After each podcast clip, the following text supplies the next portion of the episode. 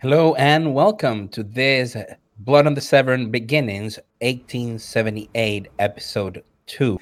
I'm uh, Chris playing Ambrose Gorn of Clan Gangrel. I'm Alice playing Susanna Willoughby of Clan Toreador. I'm Blair play, playing Temperance of Clan Cappadocian. And I'm Zan playing uh, Thomas Lazarus of Clan Samedi. So tonight we have something very interesting for you guys. Uh, we ha- we're playing, as you know, uh, our series of three one shots that are historical uh, for Blood on the Severn, and we're uh, focusing on each of the factions. So last week it was 1645 Camarilla, and out of that, spoiler alert, a new faction was born as a faction, um, and that is the the faction of the Autarkis, the Independents, and um, the characters today are all members of the independent faction of Bristol. So, a few things just to say thank you very much to everybody who has helped and support us. These are really difficult times for everybody, and we have struggled to ma- maintain our our output. So the first big big thank you goes to our beautiful disaster ghouls and especially to the four players that we have today. Uh, players last week and players next week, you have saved us. You are the ones that are making this possible. Um, other than that, be safe and wash your hands. So we're doing this remotely. This is the second time we tried it uh, on online streaming. So if there is any issue, be sure to mention it on the chat. Or I guess it's that way, I don't remember which way. Um, tell Dylan because this is a Dylan Appreciation Week. He's on the tech ghoul side of things. Um, and uh, this is Victorian era, 1878, Queen Victoria's reign. But this is a, a different time. Uh, the the the Industrial Revolution and and the and the marvels of steam power have come. Decent society is a thing. This is the time of Conan Doyle and, and some of the very important novels that would define certain things or aspects of the late 1800s. Dr. Jekyll and Mr. Hyde uh, comes to mind, uh, will be done during this era. This is Bristol, and Bristol has been a very important city for the last few hundred years. Not the most important city in England, but right there, um, approaching um, the likes of, of Manchester and Liverpool as a port or or London in importance. Uh, but these new times are hitting harder on Bristol. The the the harbor proper cannot hold bigger ships. The the the massive steamboats that are being produced, anything over 90 meters cannot go through the through Avonmouth all the way to the harbor. So now some of that business and, and some of that, that traffic of, of, of people and goods is happening likely detached from Bristol. But that's from the mortal side of things. From the kindred side, from the vampire side of things, the autarkis are pretty much in control of what they want to be, which is trade. That's how it started. And nowadays, they also take care of enforcing certain laws, certain agreements. Um, in the late 1600s, the Accords were signed, in which the Anarchs and the Camarilla uh, agreed that with the intervention of the Master of Trade, uh, things would be sort of settled between three factions. And uh, with those three at the head, and with um, a lot of important ways of dealing with things, how to deal with uh, with transgression intersect. Um, what happens when one sect gets um, um, disrespected or or attacked by another? Uh, how our votes decided, big decisions, things that like alter domains, all of those things needed at some point someone to enforce them. So the autarkis have taken some of the autarkis have taken on those it is important to mention that right now the Camarilla is the strongest faction in Bristol, mainly because about 150 years ago or so, 100, um, Roger Smith, former, uh, formerly known as uh, Roger Jenkins, the one of the most important figures of the Anarch movement and, and one of the leaders or baron of their Anarch Council, has disappeared, and therefore the the representative of that triad signed in the Accords is lost. He's not around, has not been uh, replaced by anybody. And that makes things very difficult because the Camarilla always push to do something and they only have the Anarch vote to stop them. Now, let's go to a mausoleum, a small mausoleum in an area of Bristol that is is a hiding place and a and also a meeting place of two of our characters.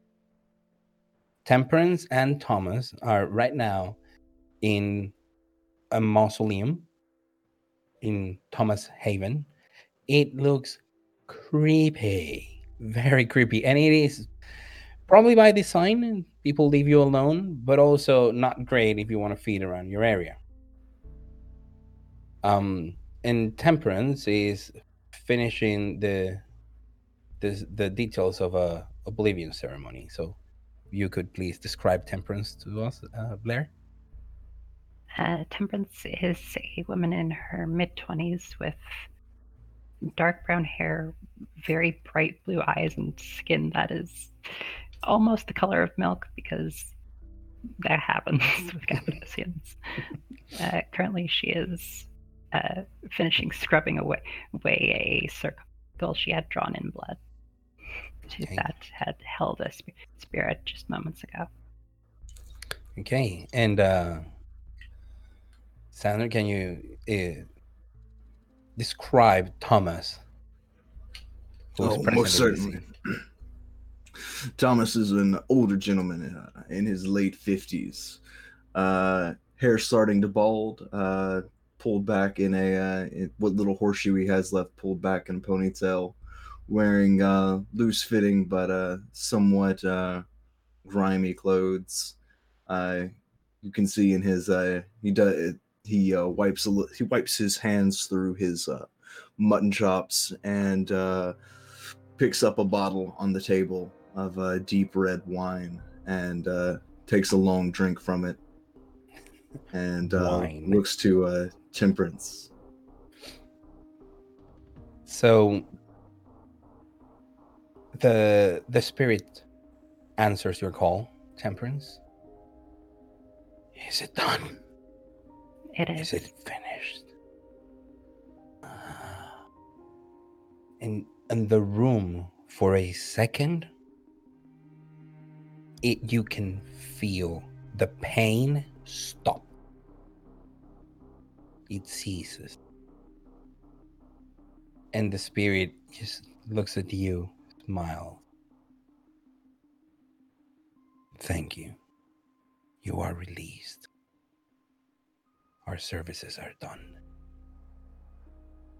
and Temperance he's just just- sorry, uh, Temperance just nods and dismisses him.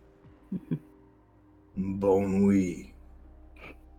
and and the the wraith takes a one last look at the corpse that you brought to him the, the corpse of his killer. And revenge completed he feels vindicated and vanishes again to the shadowland so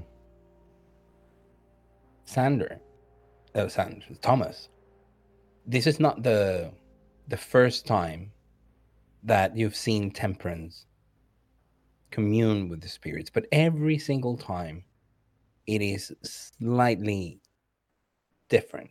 and you do understand your own bloodline, your own, you know, the, the descendants of the Baron you understand about this. You understand about life and unlife and death.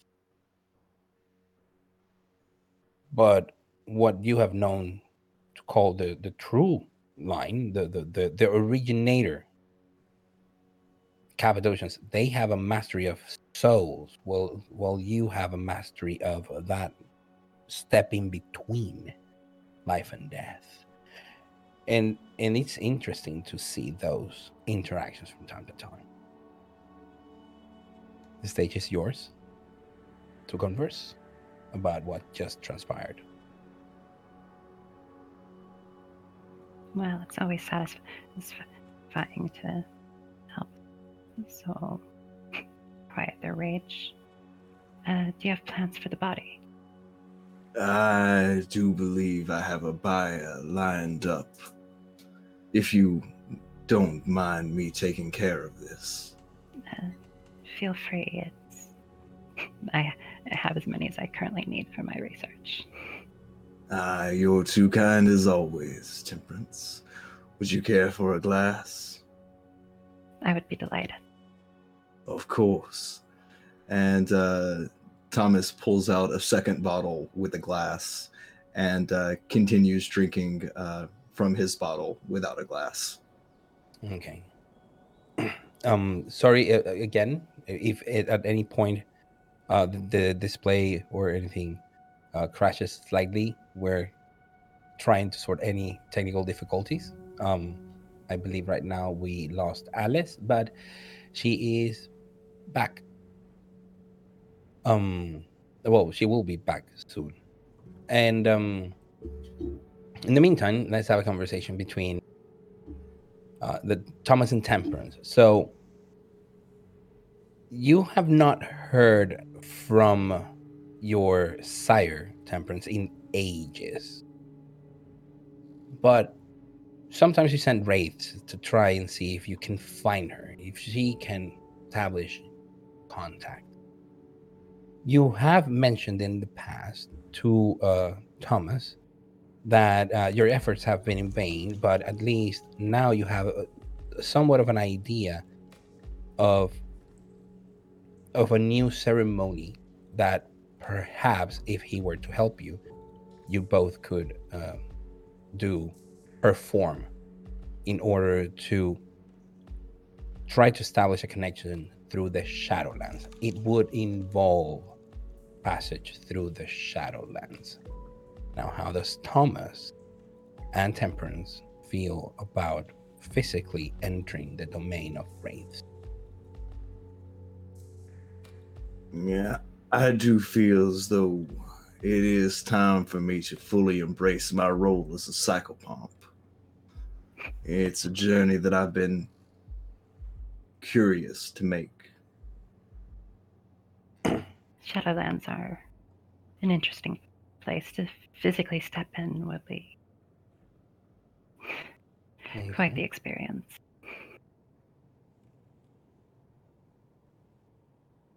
Hmm, well, is there anything you would advise me to do to prepare myself? Satiate your, your hunger. Oh, oh, madame. Hunger is a vice I always feed.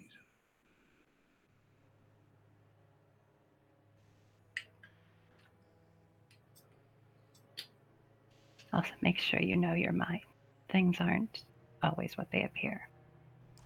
Ah, Sorry about that. But like with a we've lost guide as for a second.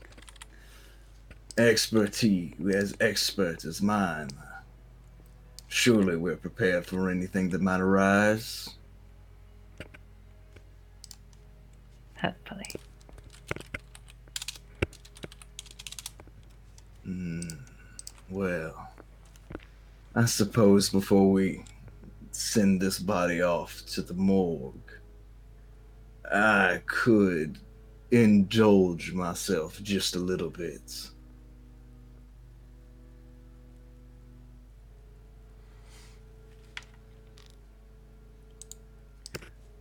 And uh, with that, Thomas will uh, take a uh, a penknife from his pocket and uh, kind of uh, leave a small gash on the uh, the fresh corpse's wrist and let it flow into the wine bottle before he, uh, as it fills, he takes it back to his nose and brings it up and takes a deep whiff and goes, mm, "Yes." So have you th- thought about the ritual?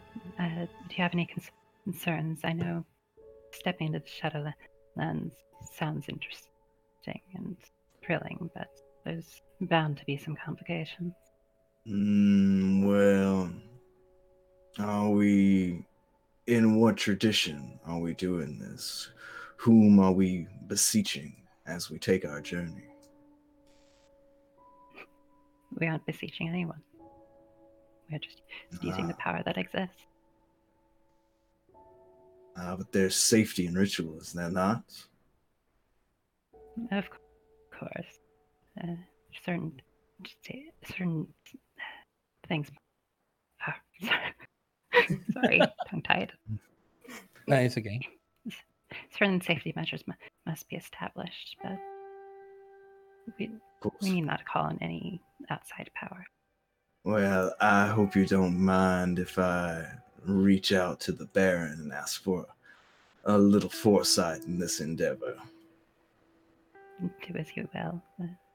Whatever makes you more comfortable. and uh, you see uh, you see Thomas pull out a uh, large uh, cigar and uh, begin to puff on it a little animatedly since the breathing motion doesn't quite come as naturally as it used to as he takes a another deep draw from his from his wine bottle.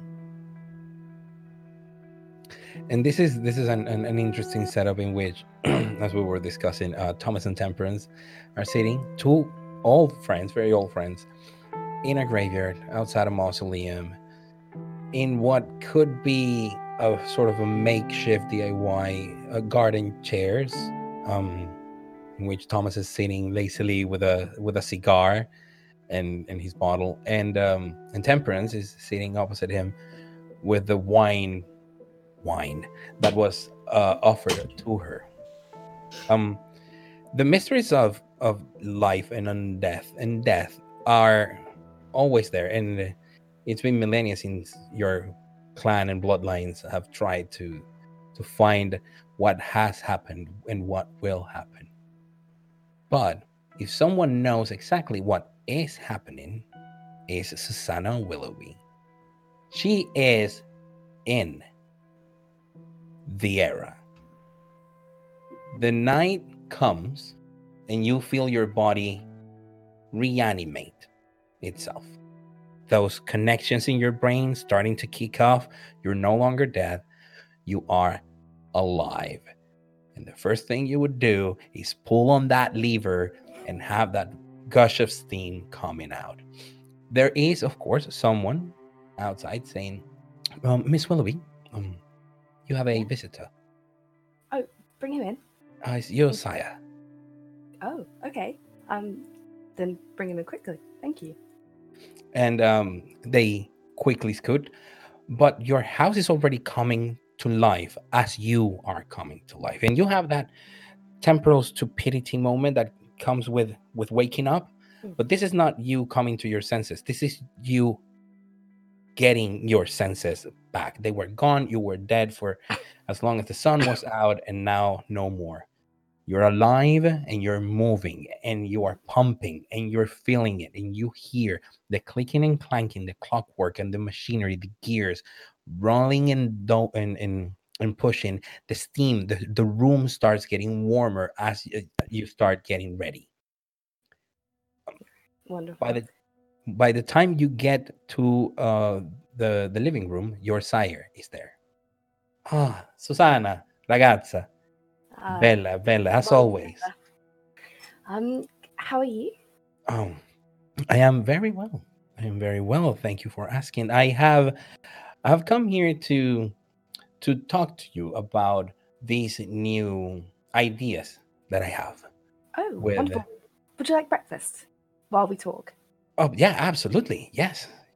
Right, For she goes over to her sort of um, kitchenette uh, and um, uh, pu- pushes a few buttons, pulls a few levers, and this um, uh, kind of egg making machine starts cracking eggs, um, scrambling them, uh, sort of mechanically puts them into a sort of plate as well. Um, and after a little while, she brings it over to a little table and sits down with us there. So um the, the the whole experience and the process, it's it's amazing because you're just there as a witness, and and at some point you feel behind you your sire who, looks you know curious and interested of what you're doing, and you're not cracking any eggs, you're not putting any bacon. Things are being taken by the machine, and and tiny little hammers are hammers are uh, cracking the eggshell, and then put it in like moving it around. The plates are put there in a, like a little um railway and and at some point one of the levers makes a little steam engine push them around. Yeah. uh, thing, things that are very over engineered stupidly mechanized but Something that takes mm, like it should take maybe two minutes and it takes like ten. yeah something like that. but it is it is great. And by the time it reaches you the food is well done and the eggs are well done and you you have been thinking about how to do it with the salt and not having it spill out but you you would rather have it manually for the time being your sorry partakes on breakfast with you and and for the first time he actually said hmm you did not burn the bacon and the eggs are on point Wow. Wow. Did you finish? I, I assume you finished your calculations on the distance of the Yes, fire and yes. all I of that. did the work last night. Um, I wasn't sure. I thought maybe I'd overcompensated, but I think they're good. I think I think they They, this is a, a very good breakfast. I mean, it's Mm, very, as as you always know, it's not not practical, no. and that's what I love about it. This is art. Doesn't need to be practical, but it's still very very yummy. Now let's discuss this new thing. So, Yeah. new ideas and new things are your thing. Mm, absolutely. but I would like to have all of my garden illuminated with this electrical lighting. Oh, I want Okay. to see the flowers in the early moments of the evening when they're still like the sun just left them. yes. I mean, I I paid handsomely for an, a, a gardening architect to do that, and now the prospect of having electric lighting, electricity with, I mean, no more gas lamps that need to be very dim or very close, and no, no, no, we will not have it. I suppose. Yes. No. I mean, it's practical, isn't it? Um, Yes, yes, but it, the garden, the garden needs to be seen in its beauty. Oh, absolutely. Um, I I only wonder with with electricity, you it's it's so quiet and it's so unassuming that you you lose. You don't see the work in it. You don't hear the noise. You don't. I don't know. It's um. Ah, ragazza, ragazza, cara mia. Eh, it's not. It's not a thing. Uh, I electricity is a tool for me. I want to have it inside my house and to illuminate my paintings, but I do not understand such a thing. You do. You're the smart one. I know it's not something that you would like, but maybe, perhaps, perhaps electricity inside one of your train wagons. I mean, you've been working with it mm-hmm. with the Yeah. railways. Have they thought about putting electricity inside the the trains? No, I don't think so. See, and then you can have your noise and your heat and your steam and electricity as well. That's great. No, I yes, no. I think that's that's much better. Excellent. Then please try to find as much as you can about that. A- absolutely. Um, come come visit um anytime, and I'll I'll I'll, I'll work as much as I can, and and you can. Yeah, but don't overwork yourself. You have a couple of days still, and and you just finished your last work. So Yeah. thank you for a delicious breakfast. You're very welcome. and um, and please, can can can you make more of these at the same time? More, more eggs. As as in how many people can be served? Because I'm thinking of having a, a little get together. Oh no, I can make like a double, triple, quadruple egg machine for sure. Um, I'll see. I, Oh. I, I'm sure at least five, maybe six. Excellent. Well, then I'll leave you to it. Um, also, um, there's uh, Ambrose, Ambrose, the Neil guy. Oh yes, yeah. He will be coming to you later tonight. All right, wonderful. I look forward to it. See you. Take Bye. care. And your sire departs. I, in the in the excitement of what has transpired, I did not have a chance to allow you to describe Susanna to us. Sorry about that. That's fine. Um, she's quite small. She's about five foot three, five foot four. She's got a long, um, long blonde hair in a sort of messy braid.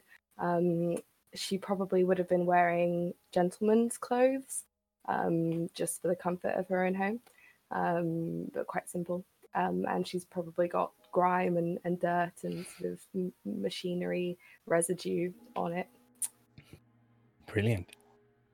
Now, there are areas in, Br- in Bristol that are very quiet, very calm, barely inhabited, really, and is in this it is in this sort of places that we find Ambrose. So, could you would you care to describe him, Chris? Yeah, sure. So Ambrose is around uh, five foot ten. He's got uh, long hair, kind of just coming down to like his shoulders, a little bit above that. Uh, kind of just dangling loose, uh, light brown hair. He's got uh, everlasting five o'clock shadow and a small uh, indent on his chin. Excellent. And right now, you are in the in the outskirts of uh, Bristol, around the area of Nailsea and Backwell and those villages. Early in the evening, you of course living out there in the in wherever uh, a, a barn or or a shed uh, until you can make a haven out of anything. You've been here very very little and it's been complicated. But tonight you feed, and the farmland is perfect for it. If you want, if you would please make a a feeding check uh, with your um, animal ken, and if I'm not mistaken, it was your um, uh, Composure, composure. can. There we go. That's enough. That's a good roll. Two successes. So you end up um, in, in one of the the areas around the farmland. uh, A couple of of farmers would have some some stables in which they would have uh, draft horses, and you would gently feed off of one. You are not wanting to feed too much you don't want to overdo it in an area you don't know but you have been told that this sort of area is kind of safe for for these these independents that you have sort of joined um yeah you have no love for the camarilla sure sure but the anarchs seem to be a little too extreme in their views and these seem to be an, an odd faction now as you feed and you take your hunger back to one, which would be the level of hunger that everybody is having right now. Um, you you leave quietly, and and you can hear some noises. Probably like, th- th- they are people. That, that's definitely people. They're not very far from what you are. When you're leaving the stables, you find out that there is some giggling behind the stables. It is a looks to be a young couple.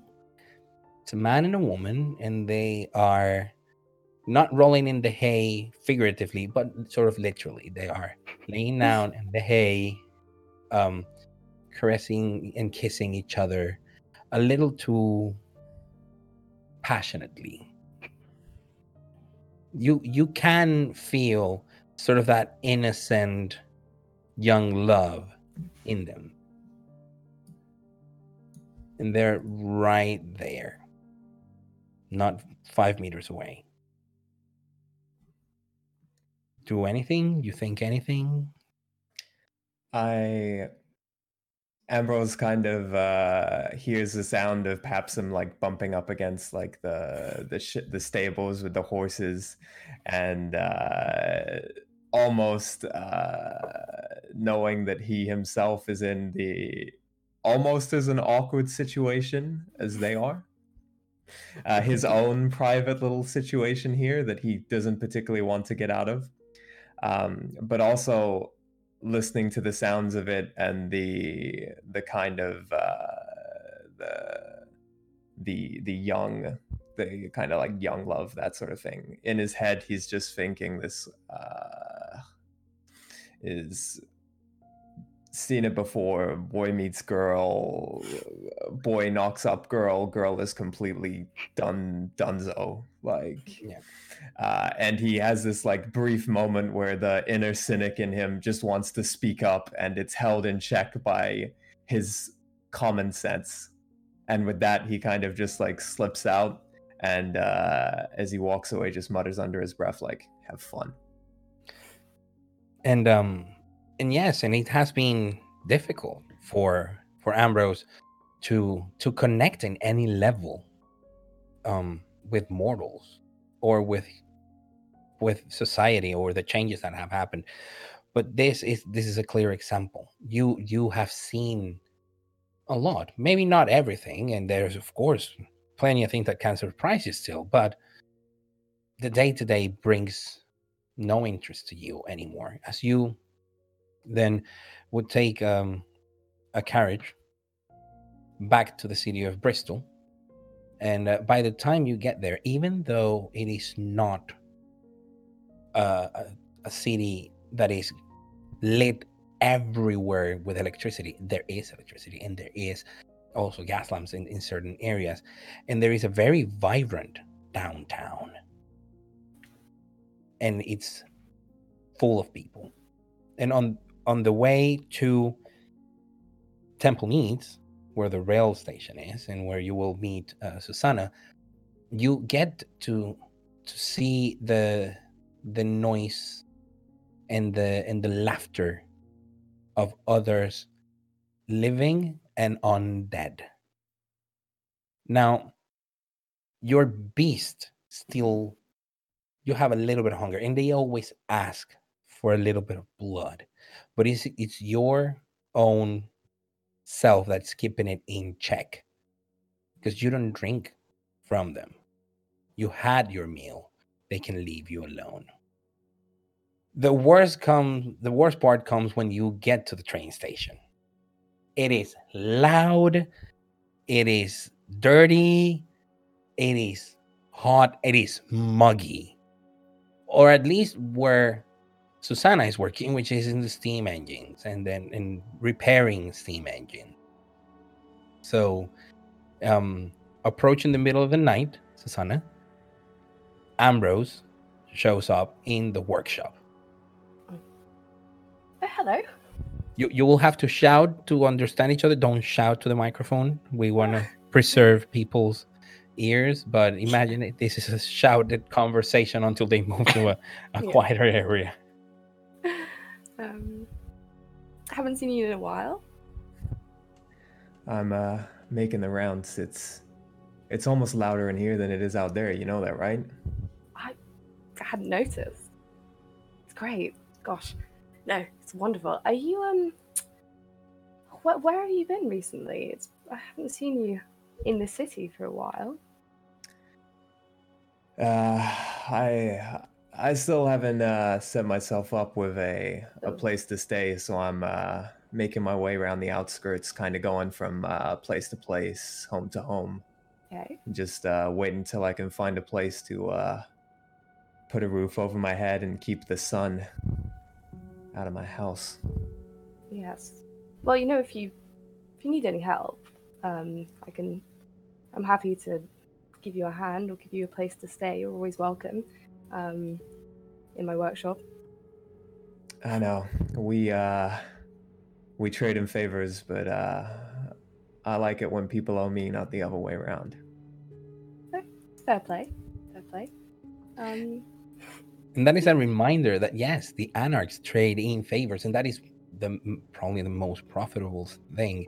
You are working with a guild. You're a chartered member, and uh, it, as it turns out, in the middle of this night, which is the 18th of September of 1878, um, you are all approached, which is not difficult. Um, an envoy from from the Anarchs shows up at Sans, uh, uh, Thomas uh, Haven, and um, at uh, Susanna's uh, workshop, uh, notifying you that you have been summoned by the teacher. Um, it's quite urgent. Ah, well. Thank you for uh, sending that message our way. Well, uh, we'll be sure to leave promptly. On Susanna's end, um, wonderful. Is it um, is it urgent? uh, yes, most urgent. Okay. All right, that's fine. We'll um get that get there as soon as we can. She says, like arms deep in like a machine. I'll just, I'll just, yes, I'll just finish this. tonight tonight would would be like as as as right now if possible Th- thank you miss Okay, and thank you. turns around and leaves Fine, fine. um, Right. so you all need to make your way to uh where the teach is he is right now in in spike island uh basically where where nowadays the SS Great Britain sits but now back then um he he would not be right that area just around uh gas lane in in, in those parts um and he has this this house um, that he's using sort of a as a headquarters or office where people come and go with the jobs.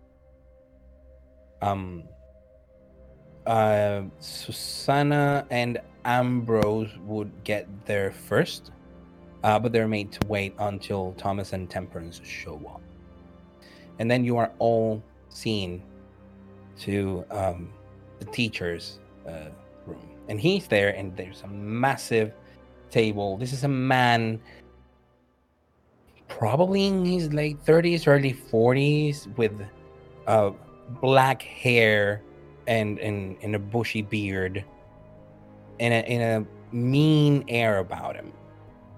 But you know he's a businessman and he, he does what he does.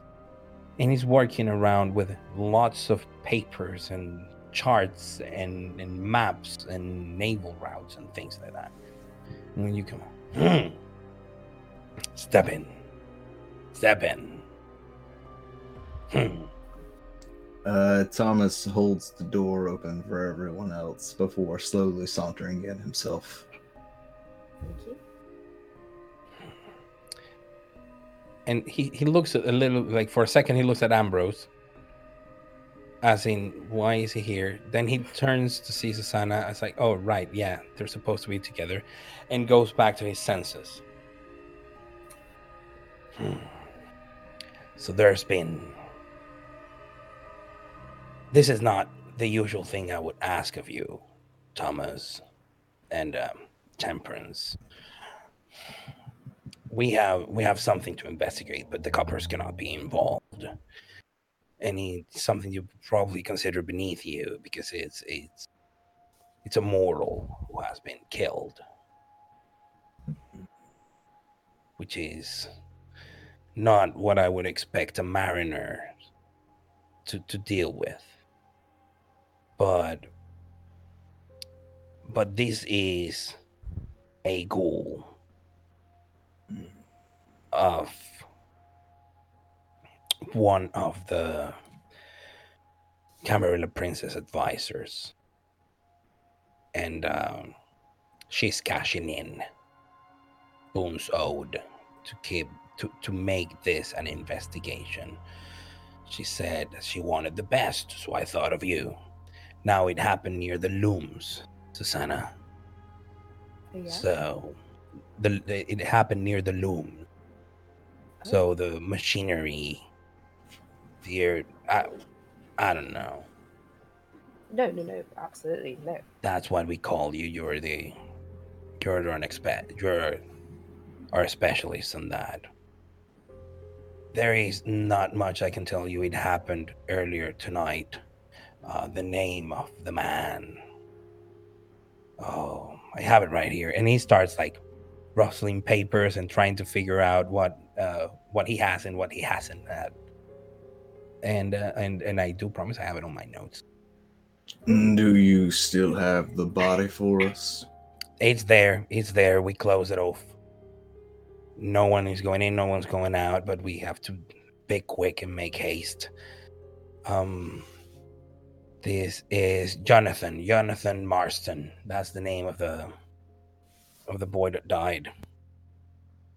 Well, I say boy. He's a man, but he was a ghoul. I don't, I don't, I don't care. Favors were cashed in, boons were exchanged, and um, and someone of the prince's court wants this solved. So I know it's immortal, but I mean, she's getting, she's getting her, her money's worth. Okay.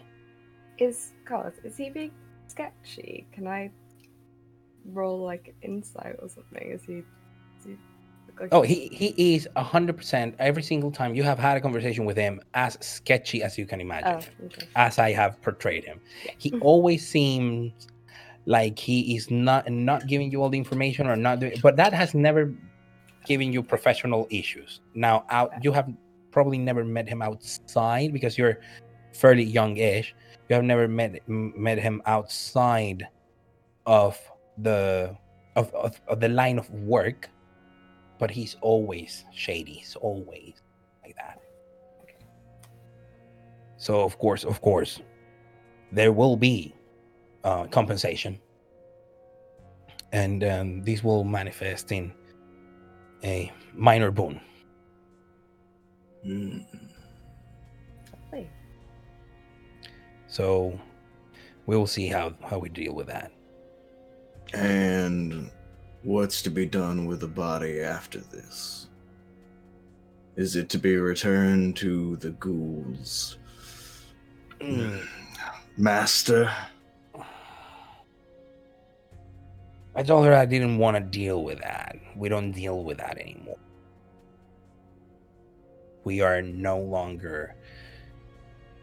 We don't want to be involved with anything that deals with ghouling and the like. Um, that's why she's paying and cashing in and trying to get this sorted. That's that's the issue with all this.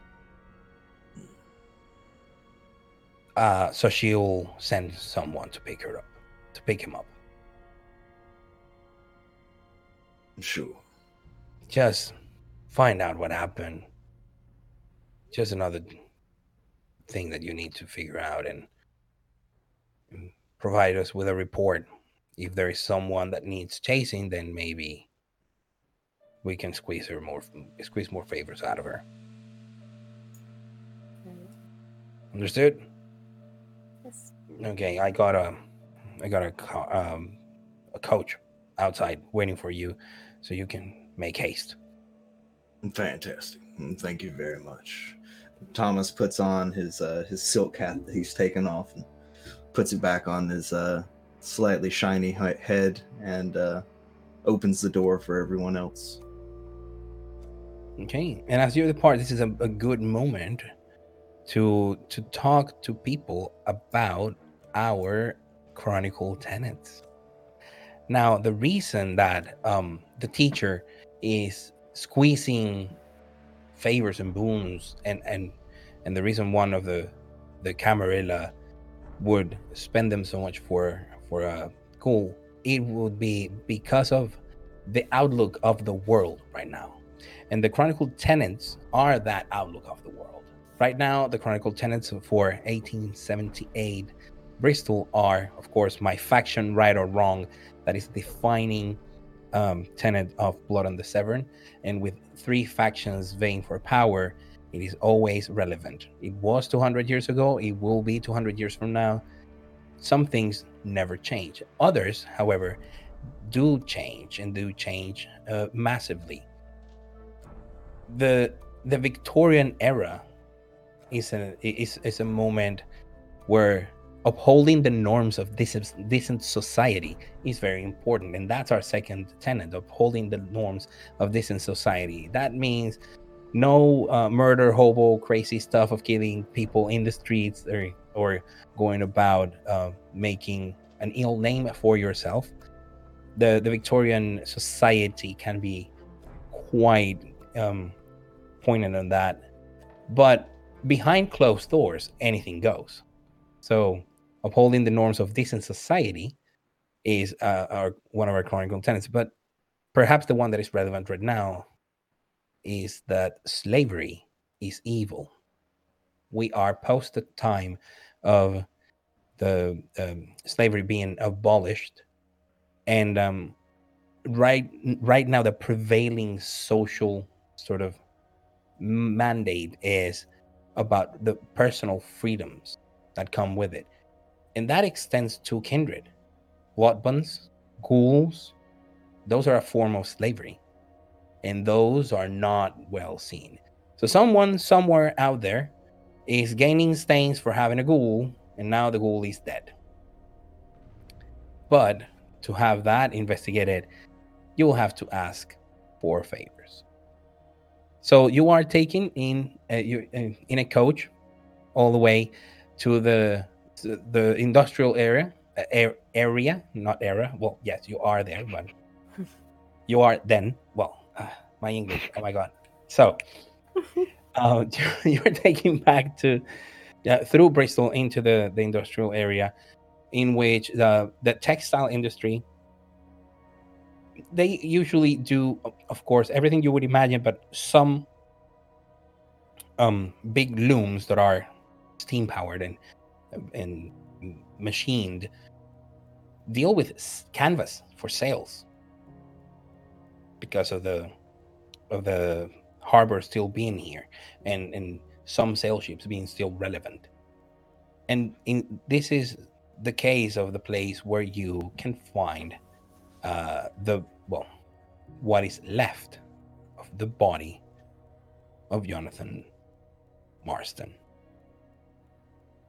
Susanna is like first out of the coach, like right out there, looking at Mhm. everything around, just taking it all in for a little while until she's otherwise pulled along by the other by the group. Okay, uh, so you go out. You're uh, like the looms have been shut down. Everything. Some of the you can see on some of the cauldrons. You can feel the heat emanate, um, and and you can see condensation in some of the pipes that would uh, be conducing of the steam.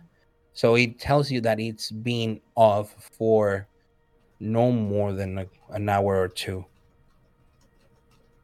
Um, for the rest of you, the the scene is gruesome. So, um, the, the looming machines uh, tend to have lots of moving parts that they cross together and then a wire send and then they cross back. And that sort of scissoring movement can be devastating if it catches an unguarded limb. Mm. That's not the case with this man. It was more than a limb. He fell sideways to it. Now, um, if you um want to do anything, the the place, of course, it has blood in places that it shouldn't have. Um, it's a it's a tall structure. Um, they have brought uh, people have brought lamps, uh, gas lamps, to illuminate as much as possible.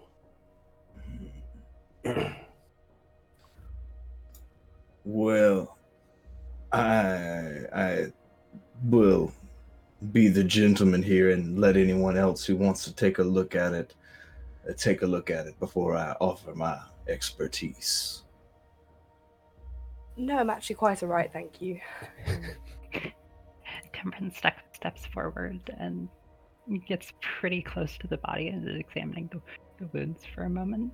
Uh, Okay. does it seem like this person was alive when they were when they fell in, or like someone threw the body in? Well, you could try to do a an intelligence plus medicine roll if you have it. Or I you- I also have a specialty with cadavers. Oh my god, you're good. So you roll. Uh, your roll your intelligence plus uh, medicine, and and the modifier add a plus one die from your not creepy at all specialty. oh, that's uh, that's two successes, which l- you have enough to know that the person was not alive or had just passed when they were thrown in this. That, but you, you have no idea what the cause of death is, but you do know it was not being. I don't know how to say it in English, but in Spanish the word is well, it's not good. Let's let's leave it at that. Um, but do you? already dead before they bef- before he was, was put in here?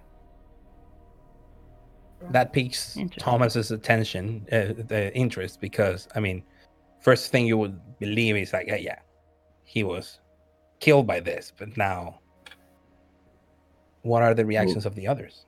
Sorry, sorry about that. uh, Sam. Uh, child, is there anything that you think you could learn from this? You're here to learn, aren't you?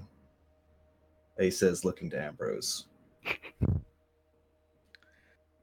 If uh, uh, sh- I, I I actually am a little off guard. I wasn't expecting him to be talking to me of all people. Uh, I always thought you were the expert on bodies, but uh, if he wasn't killed here, I guess uh, we we look for signs of some sort of fight or uh, that the body was brought here. We find out if he wasn't killed here. We find out, or he, this didn't kill him. Uh, we find out where and how he was killed.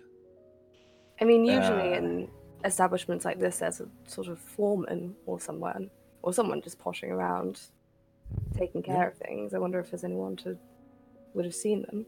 Well, you you could certainly ask the people around. Yeah, there's Before we go getting outside parties involved, why don't I take a look?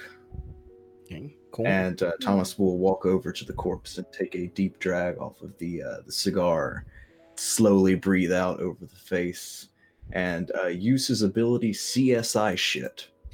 yeah which is okay it's it's um anachronistically named um of part of the lore sheets of the hecata of the samedi do me a wits plus alertness roll difficulty three let's Coming right up. Uh, there's my alertness. Wits plus alertness.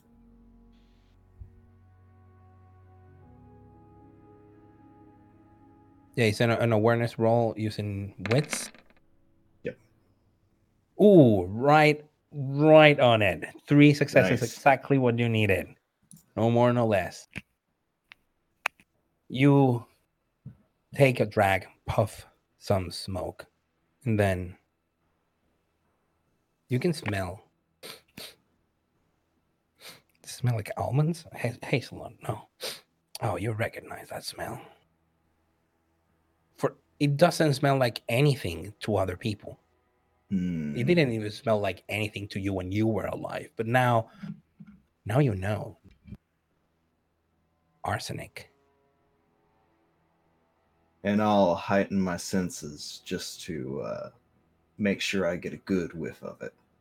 Absolutely. And yes, it confirms like arsenic in real life has no odor, but there is about like a 2% of the world population that can smell it and it has like a nutty, hazelnutty or almondy um smell to it. And that's what you're feeling. And you know that this is not something that came with your your body when you were born. This is something you gained after you were embraced and and yes you have encountered mortals that can sort of identify it by smell well and you get a good whiff and yes yes it is it is arsenic he was poisoned before being thrown into the loom Hmm. Well, Temperance is right. He didn't die here. He was poisoned some time ago. Arsenic. God. I mean, I hate to be callous, but if, if you're going to poison someone and kill them, then why go to the trouble of then putting their bodies through a loom? It seems like a great deal of effort. Because if you've been mulched, they don't look for another cause of death. They don't look for poison.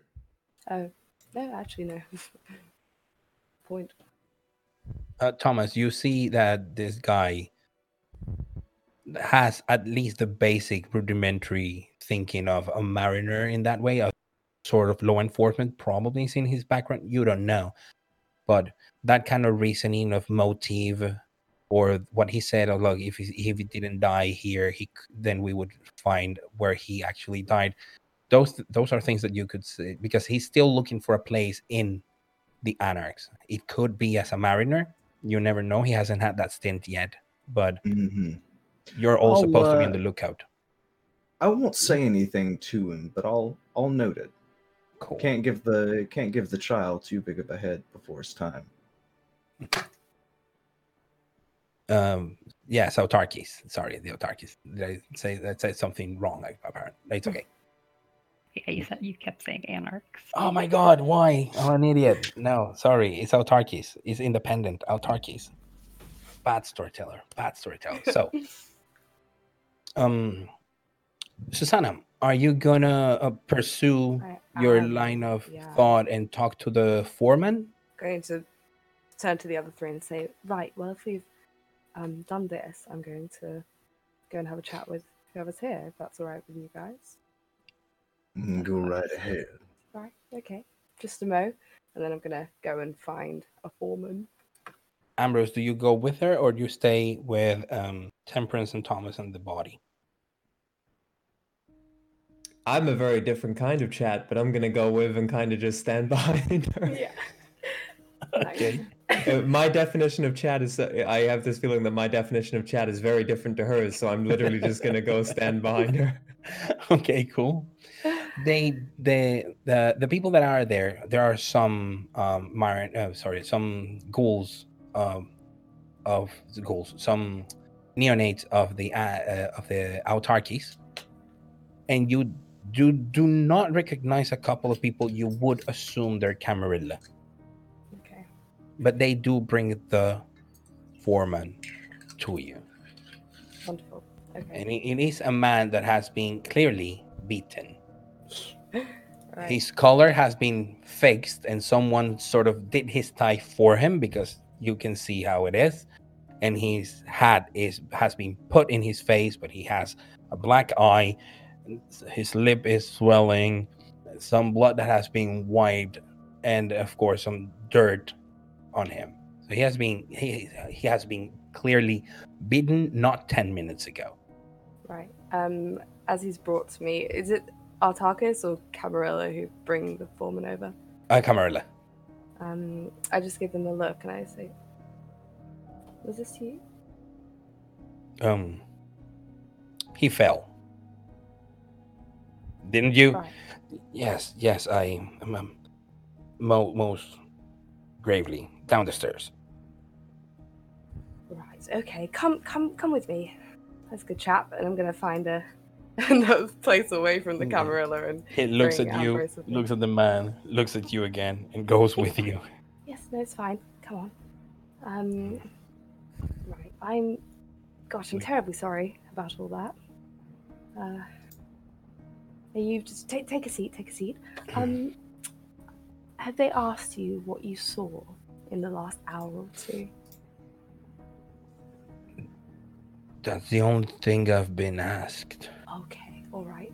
Um, I'm assuming they weren't very happy with your answer. No. Okay, well, I'm I'm not here to hurt you. Um, I just want to have a chat. Um, is there anything? If you try really hard to remember, is there anything bizarre or unusual? No. No, sir. sir. M- Mr. Mr. Marston would would come on like normally in some evenings to, to check on on the work after we finish, and uh, and to to get the papers done. Right. It's not. It's not. It's not unusual for him to be on the late shift. This is one. This is one of his business ventures. He's not the direct owner. He and he tries to like, you know, do the over the check, uh, over the shoulder check that no one is around before he throws gossip. But but, when he turns to the side that he has a black guy, he has to turn his whole body. no, you And it is said that the that the, the mistress that is running the looms during the day um well they say that the, mrs joanna is, is his is his lover but i i do not believe it i've never seen anything like sort of in, in here in the nights he he's just uh, he's just the, the the real owner of this mrs joanna is, is just the manager And do you see Joanna often? Oh, she, yeah, every day. Every day. Okay. Hmm. You've never seen them. Have you seen them together? If Not in an improper way, never. No, way. Okay, of they, course. they not, have a good, a good. It's a very professional and proper relationship. Okay, absolutely. Um, I turn over to Ambrose and I give him like a "come on, give it a go" kind of look. Ambrose has spent this entire time looking at the the guys from the Camarilla, who I'm guessing are still around, kind of like looking over. Maybe Yeah, they're the- waiting. the They're literally they're waiting for you to be done with the guy. Basically, I I spent the like I literally have ignored pretty much everything that's said, and I actually just go and walk over. When like, like if you like look over to me and you're like Ambrose, can you help me? I actually just walk over to to those guys, okay. and um I point down to the uh to the mulched guy, hmm uh, and I uh, I asked I I first off I'm uh, actually first off I go up to them and I'm like, he didn't tell you anything extra when you beat him, did he? Um, when he fell, no, he didn't. Into your fist. and he loses a little bit of his composure and straightens his his jacket. We were looking for information. Apparently, he says that Mr. Jonathan was the owner of this place, but he was not the owner of the place. So that's very suspicious, isn't it?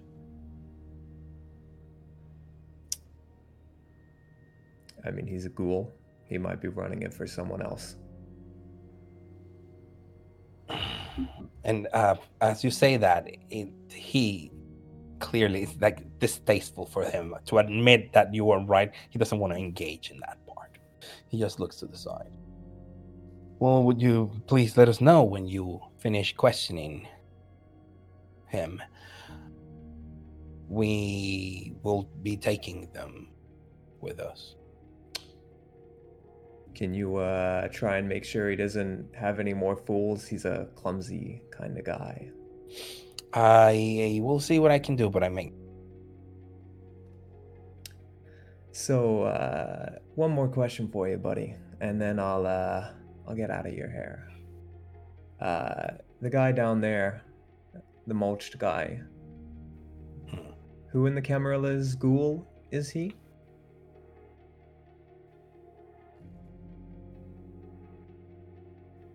Someone important. What is it to you? You have a job to do, right? I'm just trying to uh to do my job, find out what went on, get you guys the answers. We're working for you. Technically, we're in this together. Okay. So you're trying to keep a cool face and trying to get him to to to heed. Um give me a I would say we're in this together. I mean, yeah. You you can try to do it through um composure plus persuasion or um unless you want to intimidate him intimidation but it would uh, what if you're just trying to convince him straight out it would be just a composure plus persuasion roll Okay, just the composure. Let's try it. Ooh. I have no persuasion. it is a success nonetheless. And it's good that you didn't get any successes on your hunger die it would have been a messy critical. Um you don't get to convince him of anything of, of saying what the, the person is but but he he does he'll tell you this listen we're in this together but when when someone with the power of a Ventrue moves that power to get answers i think everybody should get together don't you think? Uh, can I can I make an educated guess on what kind of uh, of of clan he is? Like I'm like I'm gonna like is he got like is his knuckles the ones that have signs of someone Yes. falling on the floor on them? yep yes Uh, he is. he does have signs uh, of of being sort of like recently in a scrap I uh ah does uh do, could I make a guess whether he looks like more like Brujah or Gangrel or Mm, you would be hard pressed, but if you if you had to put your money somewhere and he was Camarilla, it would be closer to Brujah. I uh I don't think your Ventrue Master will uh give a shit if you wake up tomorrow night in all honesty. But uh thanks. And I will uh I'll walk back to uh to Susanna. Okay, just give me a second.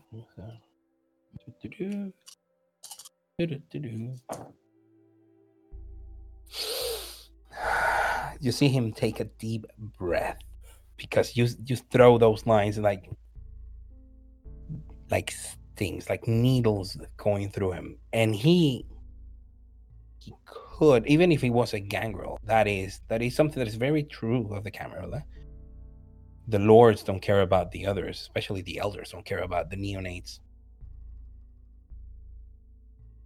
So, regardless of his clan, that made that would have made angry anybody. But he he managed to stay composed. Susanna, are you? Um, you're- yeah, as Ambrose comes back, I probably um, just turn to him and, and say quietly under my breath, um, so what did they say? They uh you know what, maybe not in front of this guy. Are you are you finished? Yes, yes, I was. Um, and I turn back to the chap, and if he still looks like he's in pain, she'd probably like pat her sort of her dress and her pockets, and and find um a little kind of little very small box and give it to him, and be like, um, this is for the pain, um, and it's got some good old fashioned Victorian pain drugs. Painkiller. Painkillers. Painkiller. Um, yes, It's Victorian era, but we do not advocate the use of any of those yes, Victorian. and haven't had done that for hundreds of years. So it's just Um, yes, she just passes it to him and says, um, "Thank Yeah, you very ta- much for your help." he takes it. He thank you. and he takes opens it, puts the pinky, and puts it in his pocket, straightens his jacket. Stands Before up.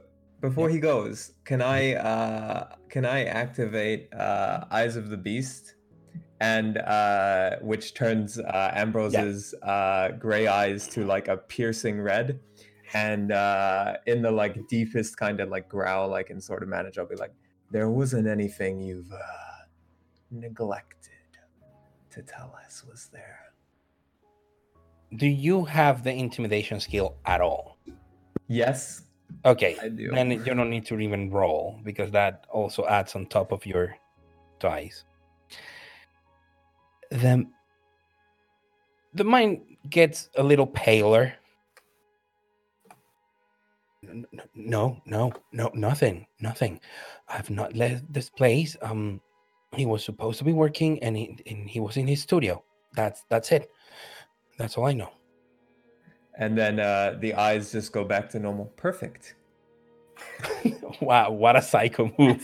Have a uh have a good evening. Mister.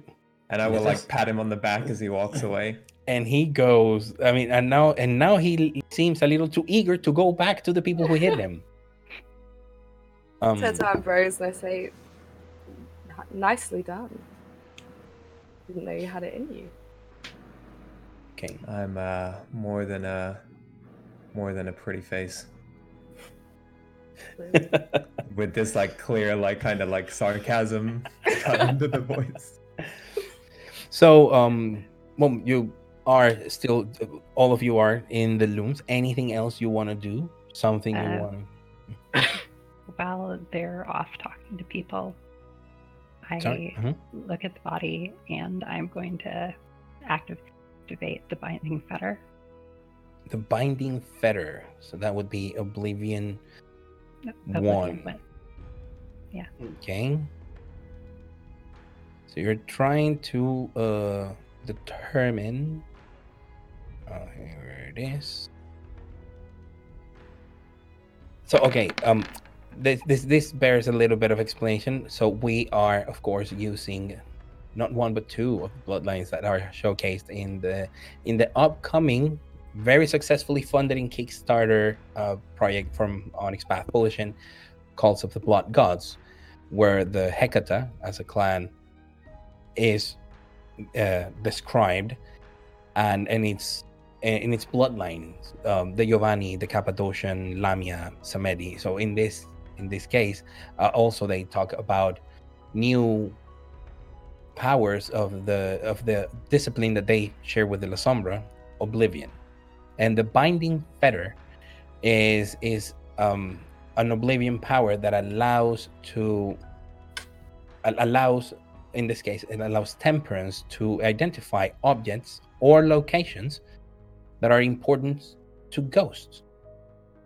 Fetters are uh, sort of like icons that bind uh, the dead to their existence and um, in the case of temperance knowing those fetters and if they're if they have any significance to to an undead they could be used for potentially ceremonies uh, the equivalent of ritual uh, so i'm gonna ask you temperance to make a wits plus oblivion difficulty 3 roll And I did uh, four successes. oh my god Wow. Oh, there it is in my table. Yeah, it is. It is enough. And um, in this area, well, actually, you do identify something, and it's on the body of this man, and it's a ring that he's hold that he has on his hand. Uh, I'm going to attempt to take the ring without the Camarilla people noticing. well the people that are around are uh, your people like sort of like the, you sent they send the, the the the people who are going to investigate and they're moving it around the teacher is basically handling the political situation right now um Okay, yeah. but he I'm does have a ring ring. Okay.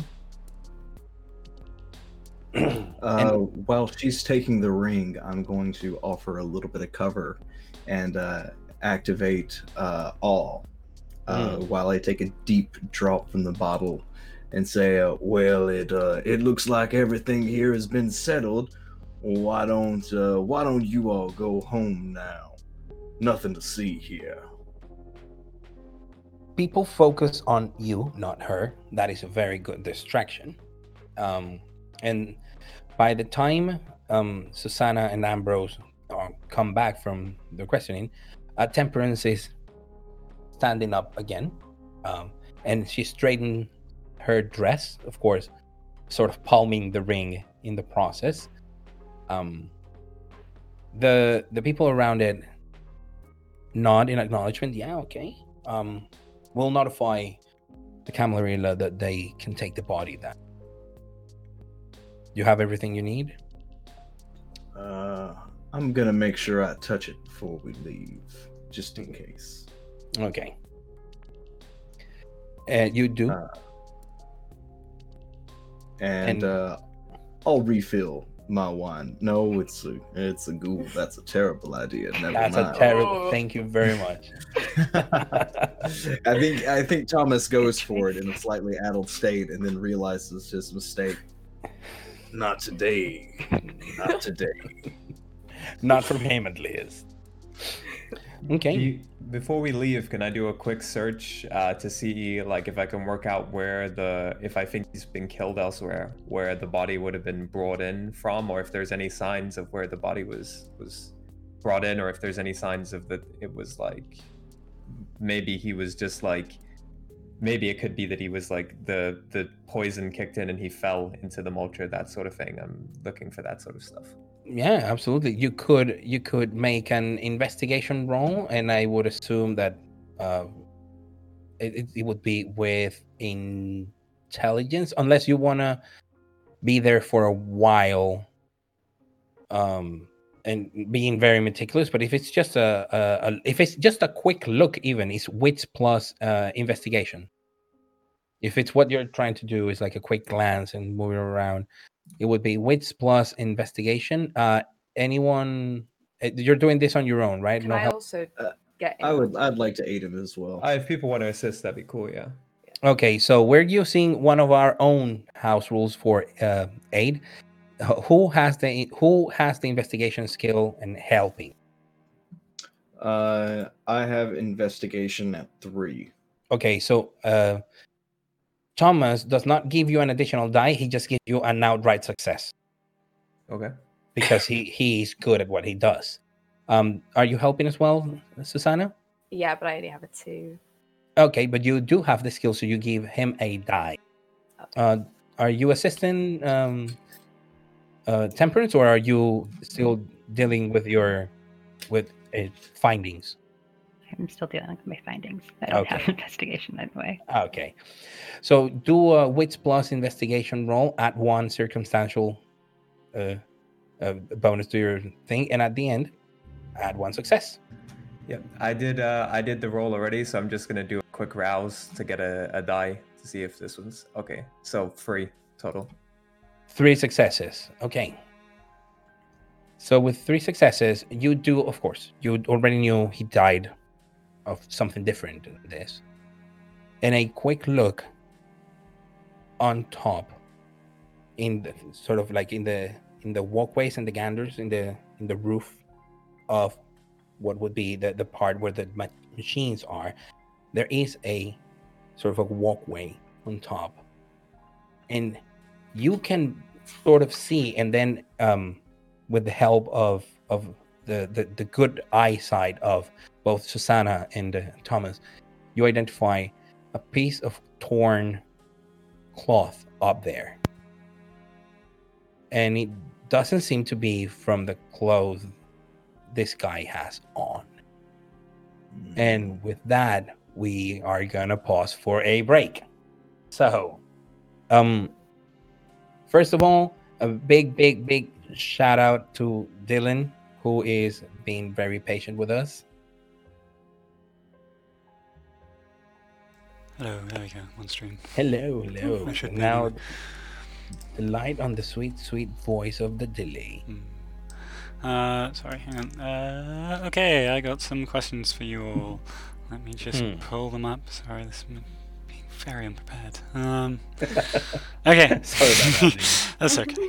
Um, uh, okay. so Bakra Zephyra is asking what uh, inspired your character. So a quick inspiration for uh, some of your character ideas and what went into them. Okay, so for those of you playing the home game, Oda Serafa is Phil. hmm So Phil is asking, well, what gave you ideas for your characters? Let's go uh, in order. Um, Chris, the idea Sure. for Ambrose. Uh, basically, I kind of wanted to to do a character who's uh, who's kind of like learned to be very uh, self sufficient um, as part of the way he was he was kind of like brought into to unlife, um, but also. Uh, he's constantly looking for uh, fun. He's been around for a couple hundred years now, um, and a lot of things are very boring. Mortals are boring. The Camarilla are boring. They pretend to be better than they are. The Anarchs pretend to be the Camarilla and just say they're not.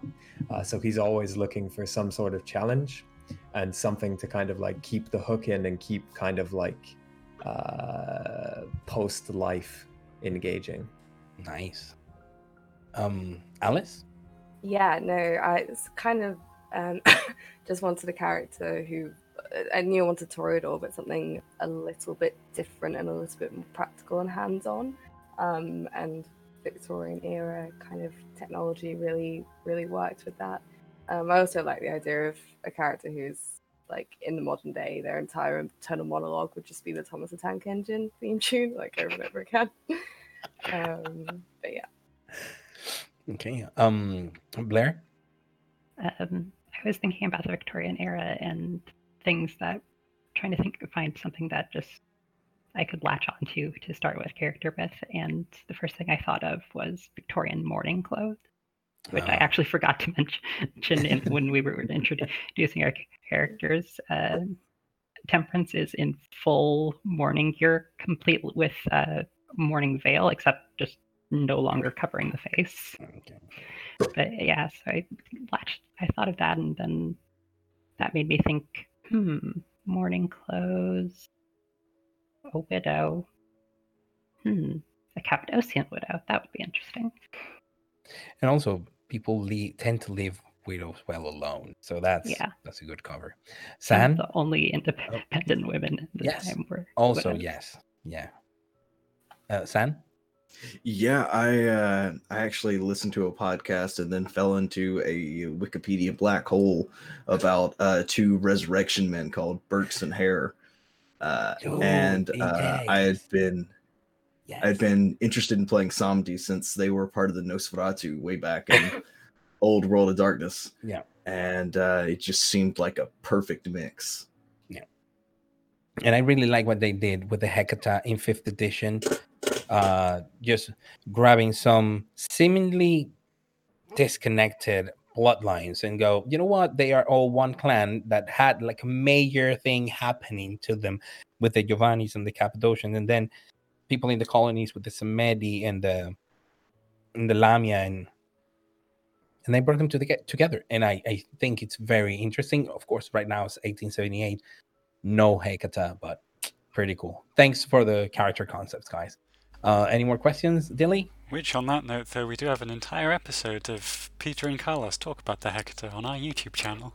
Yes. yes, that's Um, a good, great segue. Uh, yes, uh, so plug. Kir- thanks. Kirsty is asking for some quite nice something that made you smile or laugh today.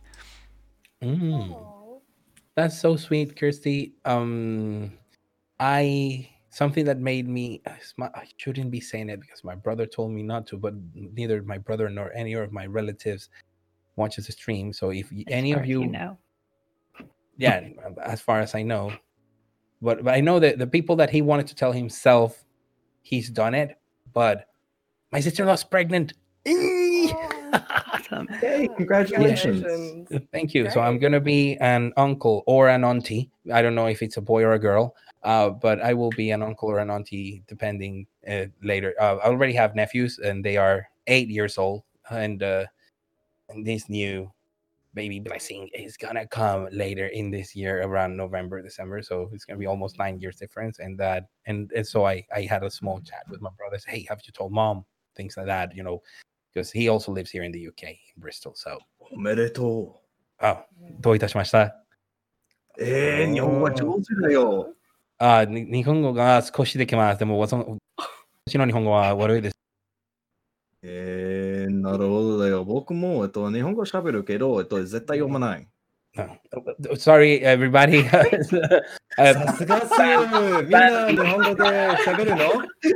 あ日本語ができますか、クリス I mean, um, uh, San, uh, just to put things into perspective, San is right now a superhero playing at I, what I think is like 4:30 in the morning in Japan.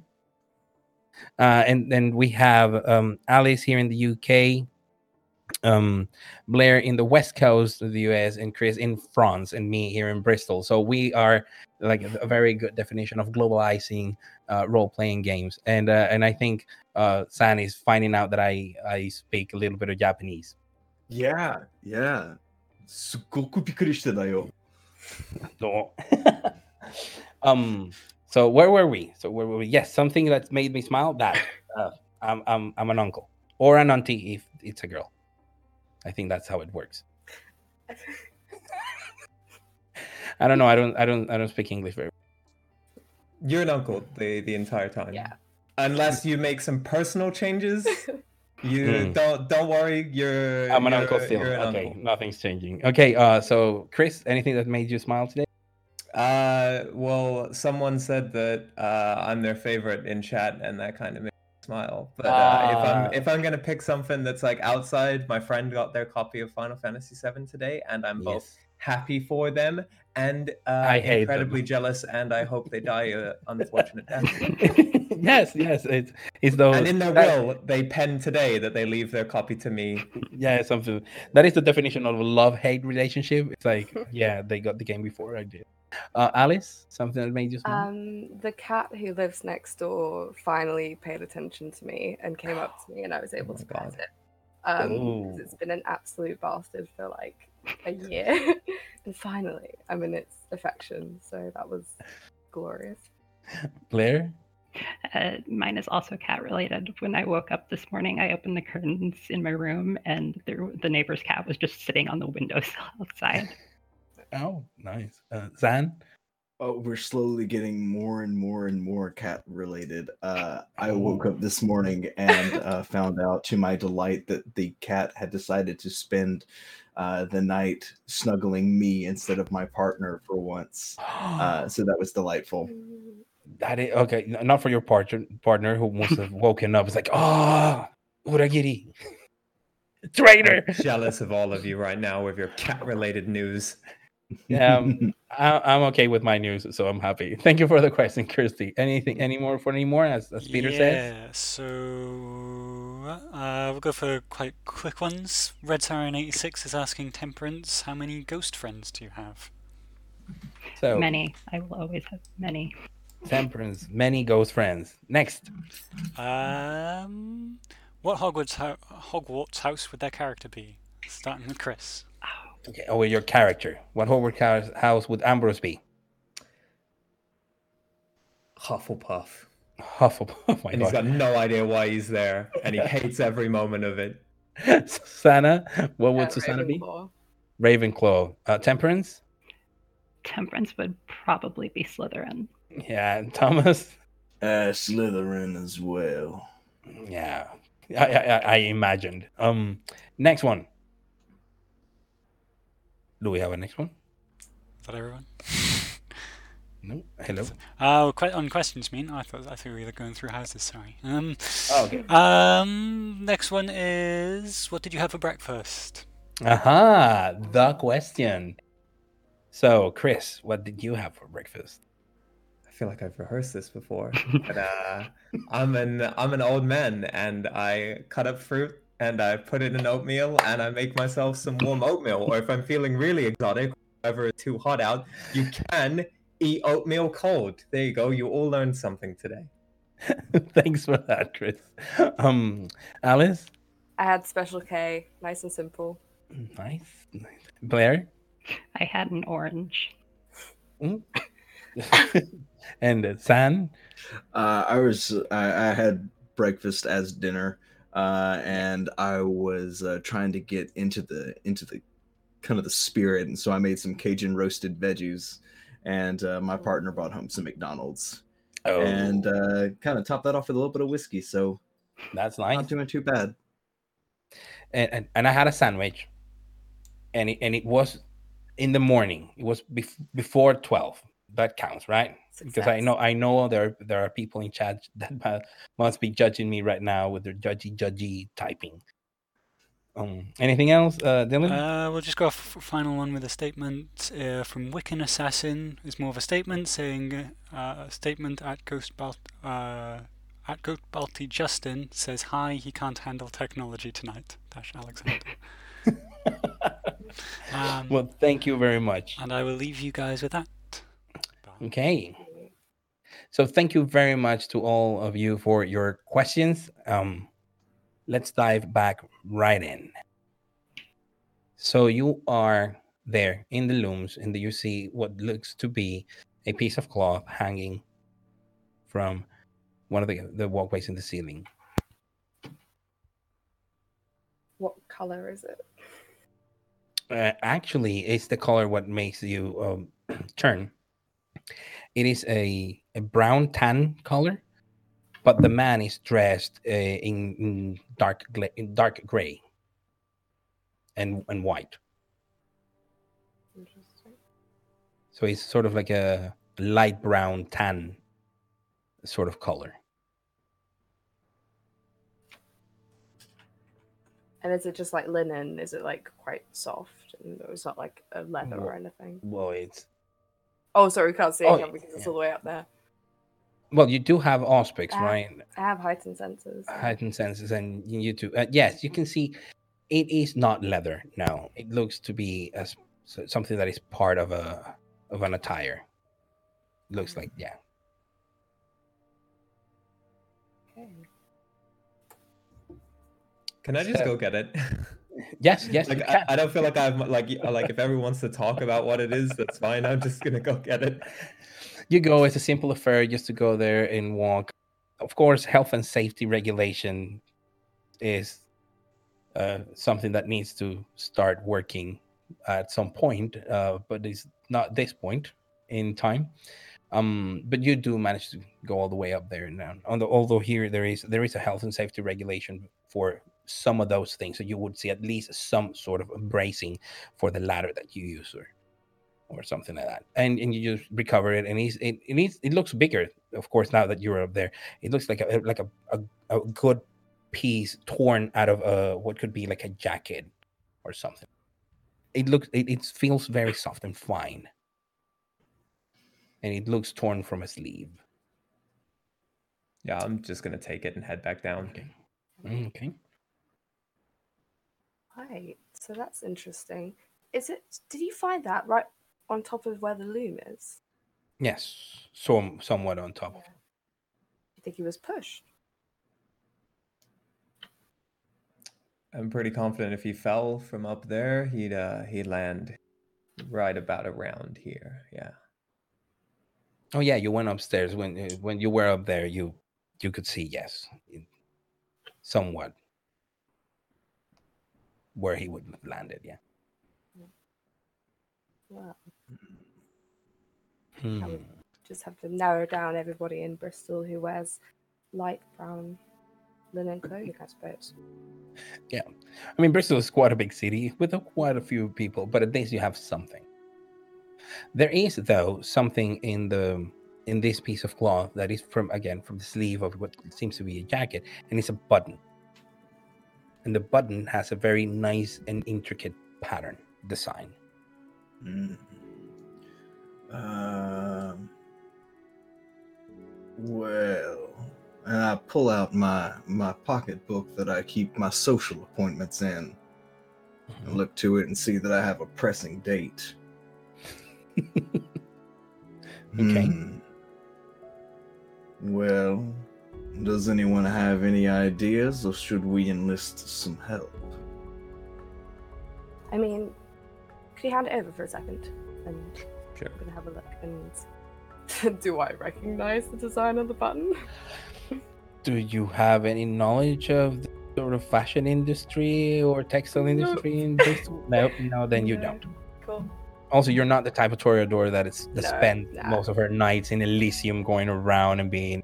No, you're not a social butterfly. Quick it, quickly hand it back. Not a clue. What was your idea? Mm, I have a friend who might know a thing or two.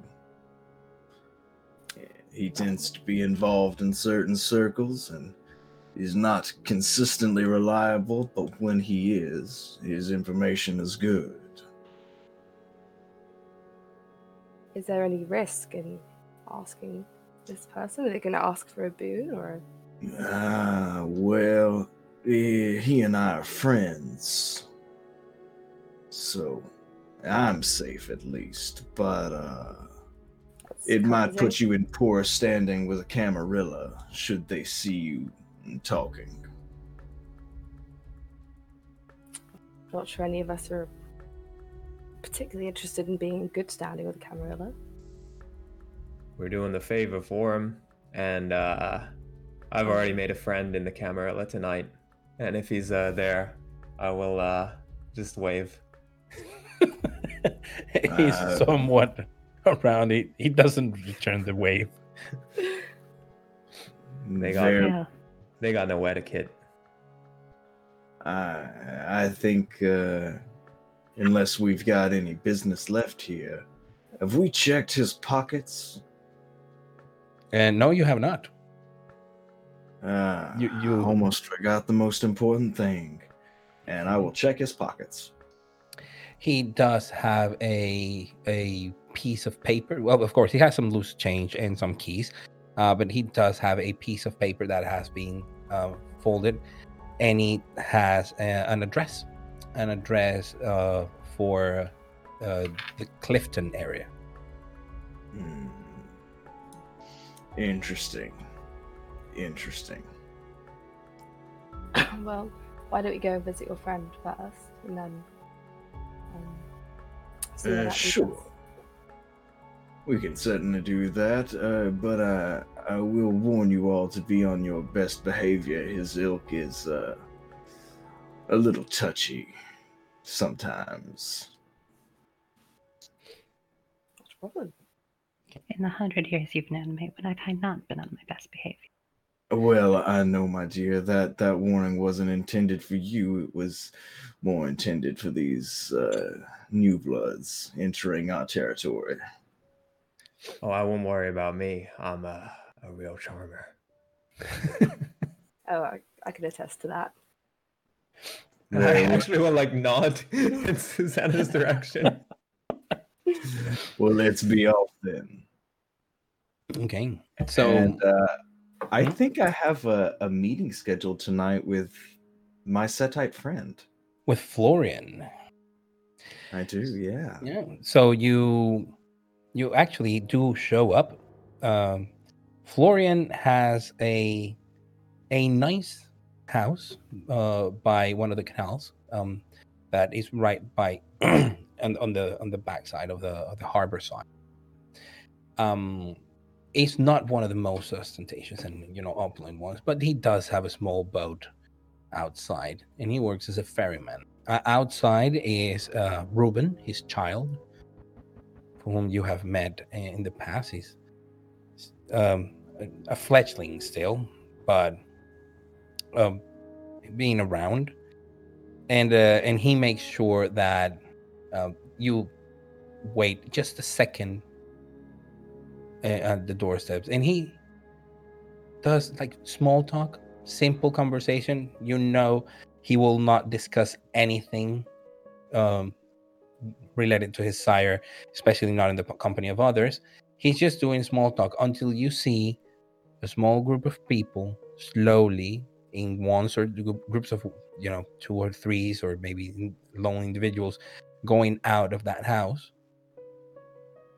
and then you see the last person leave, and Florian uh, sees you and beckons you in. He's dressed in robes. This is a man that looks to be in his um, mid twenties, um, quite good looking, uh, but he's wearing odd clothes that are probably in fashion in certain circles because some of those expeditionary forces that have been in the north parts of Africa and Egypt have have brought some of those things. So the Egyptian regalia and paraphernalia are very popular.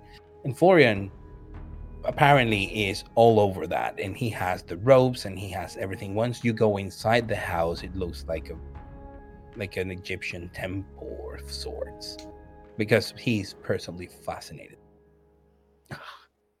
Thomas be your friend. What brings It's what been too brings- long. Ah, definitely what brings you and all your lovely friends tonight. Ah, well, uh, it seems as though the Ivory Tower has decided to show their ivory belly and is asking for a little bit of a favor. I'm sure it would be something that you would like to know about. Oh, ab- absolutely, but how how so? How, what has happened is this is an interesting development. They have been they have seemed very untouchable of late. Well, they were until tonight when one of their ghouls was thrown into a loom after being poisoned with arsenic. That that is a little bit of an overkill, don't you think? Uh, it looks like somebody was an amateur trying to cover their tracks. Clearly, they've never had a setite involved in looking after a murder. Yes. Yes. Um who died? Eh, this man. And I will uh, attempt to change my shape Oh, uh, using the exquisite corpse ability. That is such a cool ability for those of you who have not backed Cults of the Blood Gods and have not read the, the amazing bloodlines and lore sheet powers that they have had they have created for the different clans. So the Samedi are known for well, at some point they were known for being very, very deformed and, and, and looking like a corpse, but some Samedi can look like specific corpses. So, um, yes, it, I will not ask you to make the roll, um, because you are just you're not trying to deceive anybody. Uh, but I will ask you to make a rouse check. Of And, uh, course. You will have um, you can look like a specific corpse that you touched. So, yeah, and uh, that is one success. So you do not go. And um, for for temperance, this is Thomas doing his bloodline thing, something that you have come to learn and uh, to appreciate, even. Uh, for yeah, for Ambrose and Susanna, is a little bit. It's a little bit disturbing. He physically changes to how the man looked as a corpse. He's not impersonating anyone. He has the same. Ambrose a very twisted- weighted look. Oh, that's a perfect likeness. Thank you. I do practice quite a bit. Uh, we also have a bit of fabric from the murderer. And he looks at you a little bit. Wait a second. You said you said he was a ghoul, a slave, right? Yes. Some s- very few people in the Camarilla are allowed slaves openly. Do you know who he belonged to? Hmm. I believe now is the time for anyone else to Oh, speak up if they have this information. Whoops. Um, I would hate to take the spotlight. It's there, we did speak to a man in the establishment. He said that the ghoul was in some sort of relationship with Joanna. Hmm. Joanna, the um, Joanna, is she is she kind? Is she is she mortal? Is she I Vampire? believe she's um, Camarilla. Is to ST. Uh-huh. Is she Camarilla? Uh, Joanna was the person that was in charge of the of the looms. Uh, you never got the name of the sire of the domitor, okay, all right. No. but I think Ambrose did get the clan. Uh, yeah, so uh, he uh, he belonged to uh, to one of the to one of the the Ivory Blue Bloods. Mm. That's uh, little uh, little buddy of mine just uh, gave me that tidbit. Well, there are not many that are allowed still to do them, and most of them in the court prince.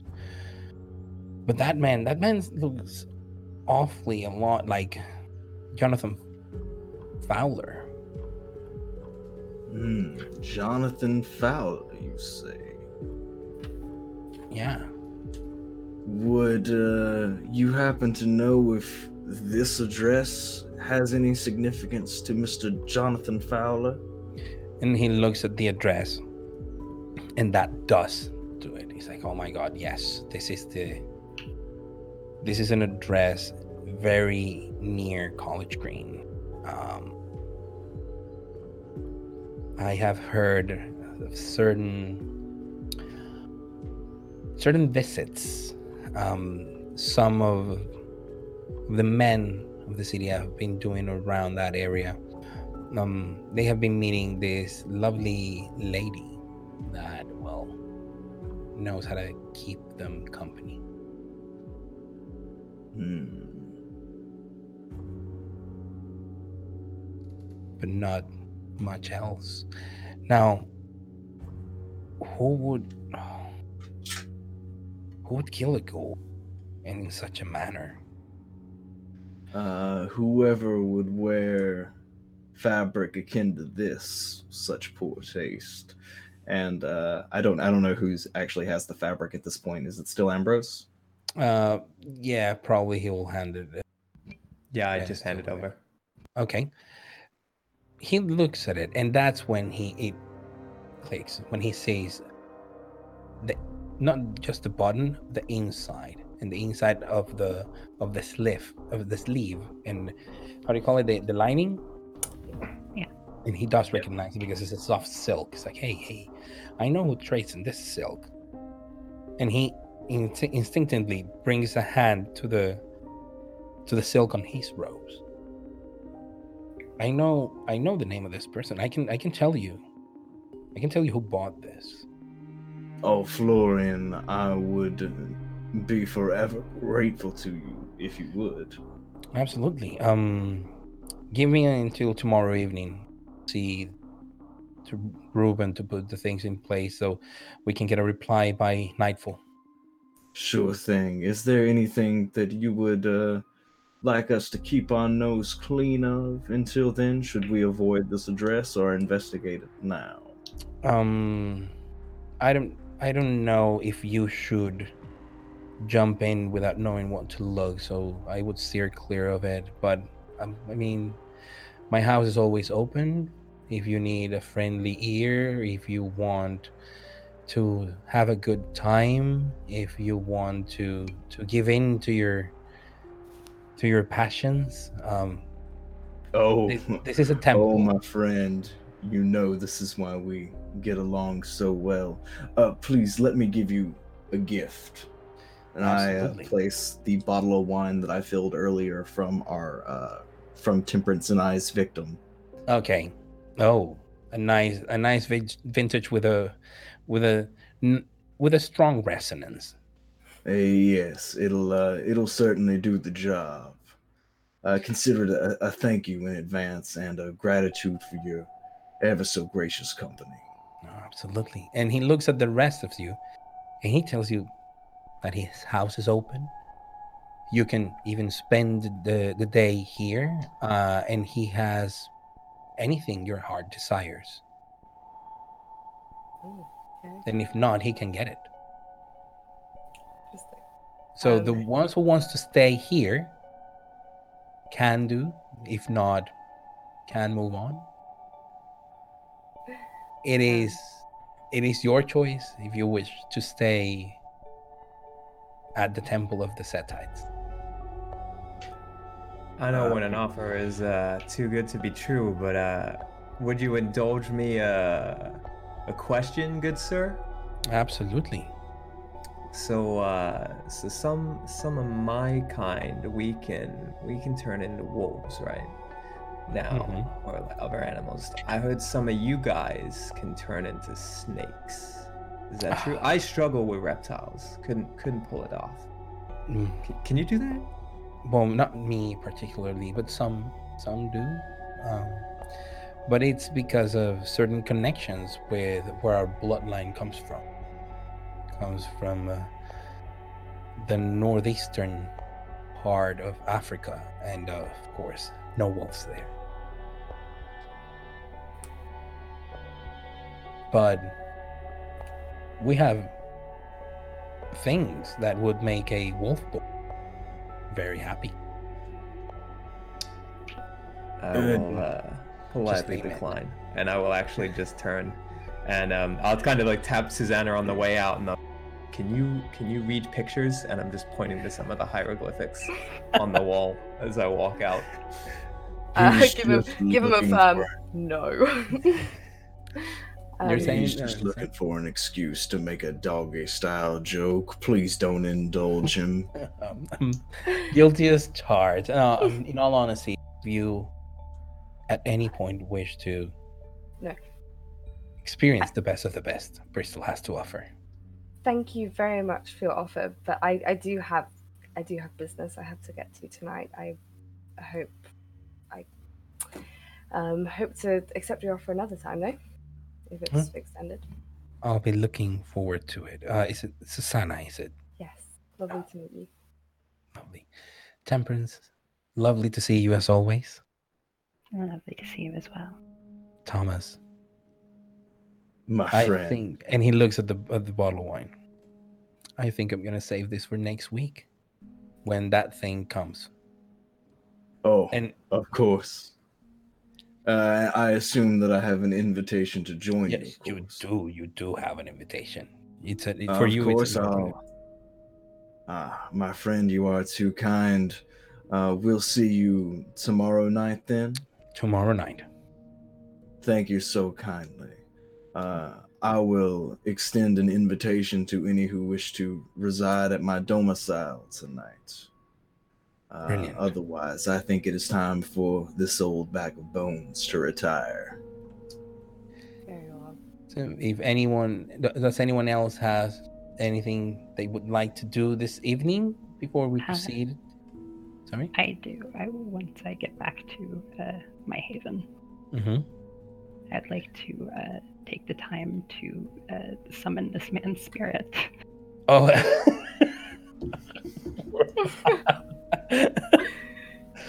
Uh, oh, okay. It's just a a normal thing as you would as you do. Um. So yes. Um. It's going to be a ob- an oblivion ceremony, which is for those again who have not had the pleasure and joy of reading the the book. Um. It's it's the equivalent of uh, blood sorcery rituals. Oblivion has ceremonies, um, and you are are going to try and find uh, this man's soul using his fetter, his ring. Right? Yep. Okay.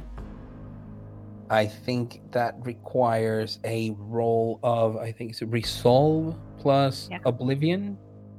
Uh, yeah, resolve oblivion. At, at least at a difficulty two. Uh, and- before I do, do that, I would Mhm. like to use my ability uh, where the shroud thins. Oh my god, you're you're you're just styling on anyone. Um. So for again, um, that this is um uh, another oblivion uh, power, where th- where the shroud thins, would which will allow um her to know where the the shroud, the veil, uh, between the living world and the and the Shadowlands is thinner, so it'll it'll allow for an easier roll. Uh, so could you please do a Wits plus Oblivion difficulty four check? Uh, check. Think it. Yeah, um, I think you can roll directly on the discipline and pair it with wits, and that.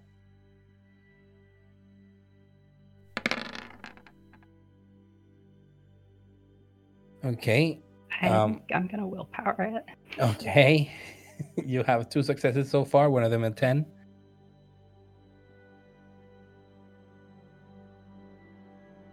And uh, you go to willpower. Yeah, you know what you're doing. Ooh. Wow, that is five successes. You beat the difficulty, and you know um how how thin the the shroud is in a certain area. It's not in your um directly in your haven, but very close to it on a night like tonight.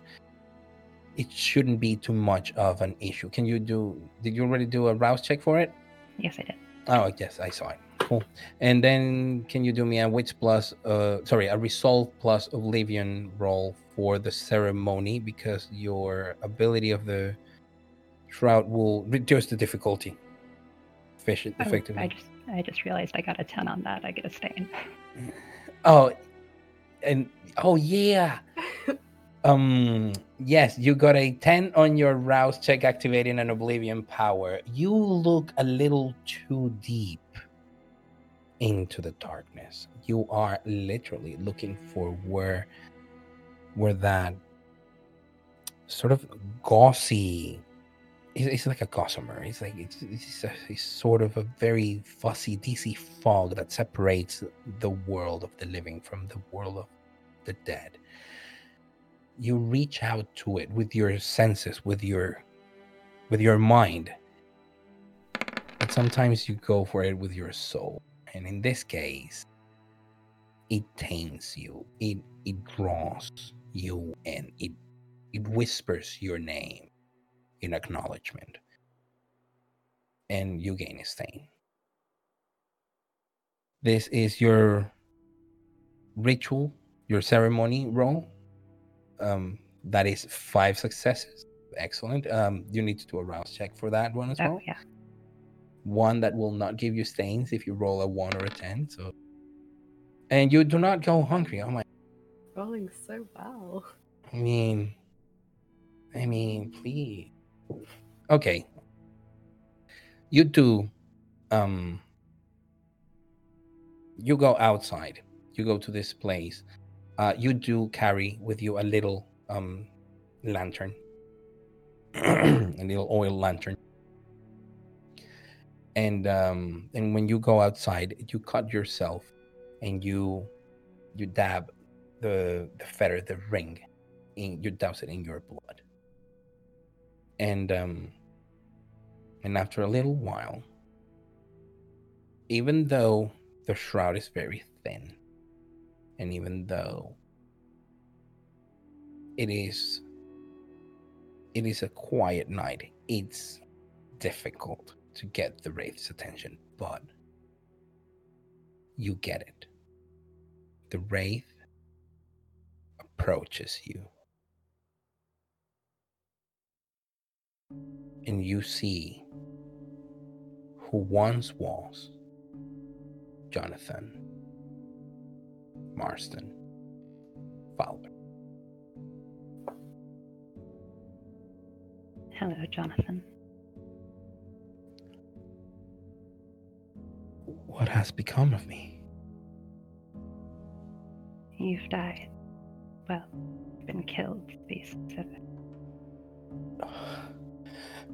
But my mo- my mother, who's going to take care of her? I do not know. We've been tasked with finding out what happened to you. Do you remember anything? Are you are you a medium? How, how you can talk to me? Yes. I I never thought you were real. I always thought. Always thought you people were. Oh, sorry. I was killed, you say? Yes. You have my ring. That's my family ring. Did my mother I will give that to return you? it to whoever you wish after we catch your killer. Good, good, good. You need you need to get her. You need to find her. She. I I think it was the tea. I think she gave me. I- You the tea. I I was feeling upset in my stomach after that tea. Who gave you this? Tea? Aurora. Aurora, she she said that she, she would take good care of me and then of my family. But I I do not understand what what is it that she said next. She just the last I remember when I was in the ground and ah in pain I and you feel the the atmosphere around the place is starting to crisp. You see him when he starts to shift his mood, it shifts around it, and you sometimes have to be careful. You don't want him haunting you or the fetter or this area. But he does get upset. She said something that made no sense. No sense. He, she talked about a king. King?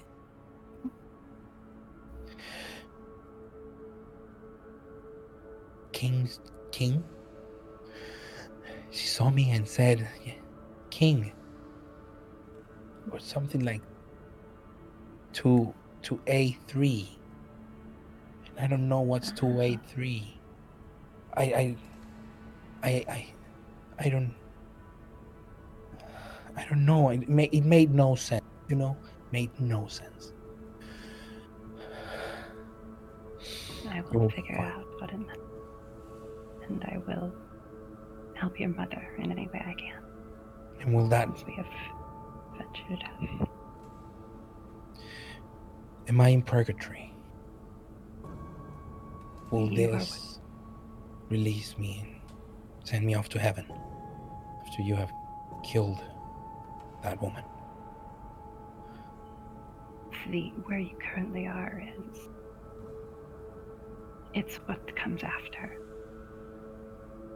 There, there, there should be others uh, there, there that will explain to you in more detail. But No, as far I- as I am aware, where you are is what there is. I'm sorry. you feel the confusion and the and the, a little bit of sadness that comes. Then he composes himself as best that you can see his corporeal form, and his corporeal form is pretty much of a of a normal man, very well dressed, sort of more old fashioned than he was dressed when he was uh, killed, but he does not look destroyed because in his mind he died poisoned. So his physical form, his uh, pathos, his, his face, that's what he shows. So very well. Um, would you please let me know when you have avenged me and returned my ring to my to my mother? I will be most grateful um, afterwards. I'll call you again once this is all over. Uh, thank you, Miss Temperate. Temperance. Thank you. Thank you.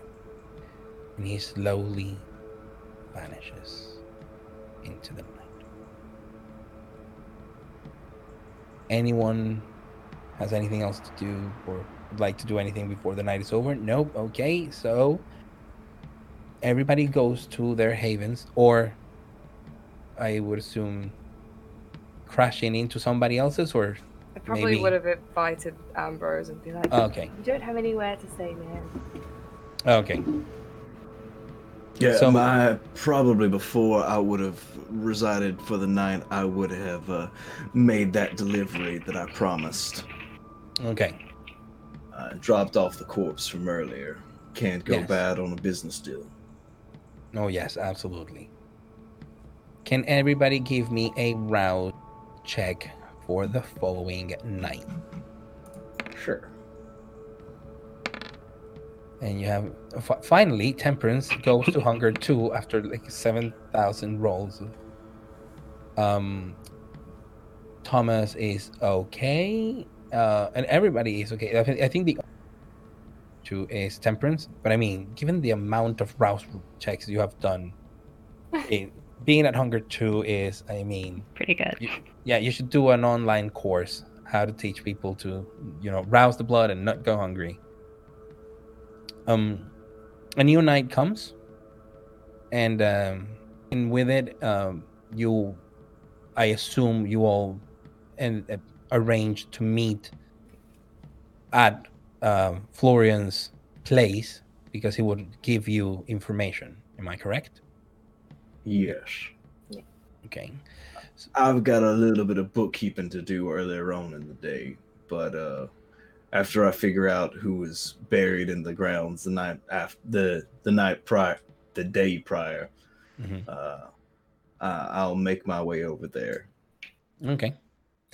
So eventually you are all in front of Florian's house. He is now dressed normally, normal clothes, and he he's waiting for you outside. And when I say formal clothes, nor, normal clothes, I don't mean formal. I mean dock worker uh, clothes. Very unassuming. Um, and with him is this other man uh, with you know his hair in a ponytail, um, and a kind of a sly, sleazy look in his eye. Oh, evening to all of you. And as you approach one by one, he tries to make a little bit of small talk, trying to understand how long Ambrose has been here. How does he find the city? How are Susanna's projects? Um, how is Temperance doing? And and he is the most fantastic man. The uh, such a gracious host. He seems caring. He seems uh, interested in what you have to say, and he he seems to know what topic of conversation will interest you, which is something quite striking for um, Ambrose. He does bring the odd, oh, that he, he brings many topics of conversation, but the odd topic of conversation that actually catches your interest, the man manages to bring it to the fore, and then there is a conversation around it, but nothing that will bore you. And then a little bit of trial and error afterwards, boom, something else that is interesting. And he's such a delight. Thomas arrives. Ah, my dearest friend. I have been talking the ears off of your companions while we we were waiting for you. How are you tonight?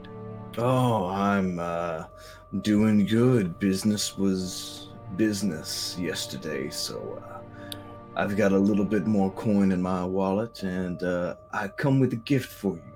Oh, And I, I present him with a, uh, a small, probably about six ounce uh, bottle. Uh, Okay. But it's from someone who overdosed on uh, on opium. on opium. Oh no, and the the opium. uh, Yeah, so it's potent. it is. Uh, yeah, it is a high. one. This is this is probably something that also is preserved through rituals. Yeah. It's will- uh, he this is potent, so be careful. Handle with care. Oh, oh, you are too good to me, Tom.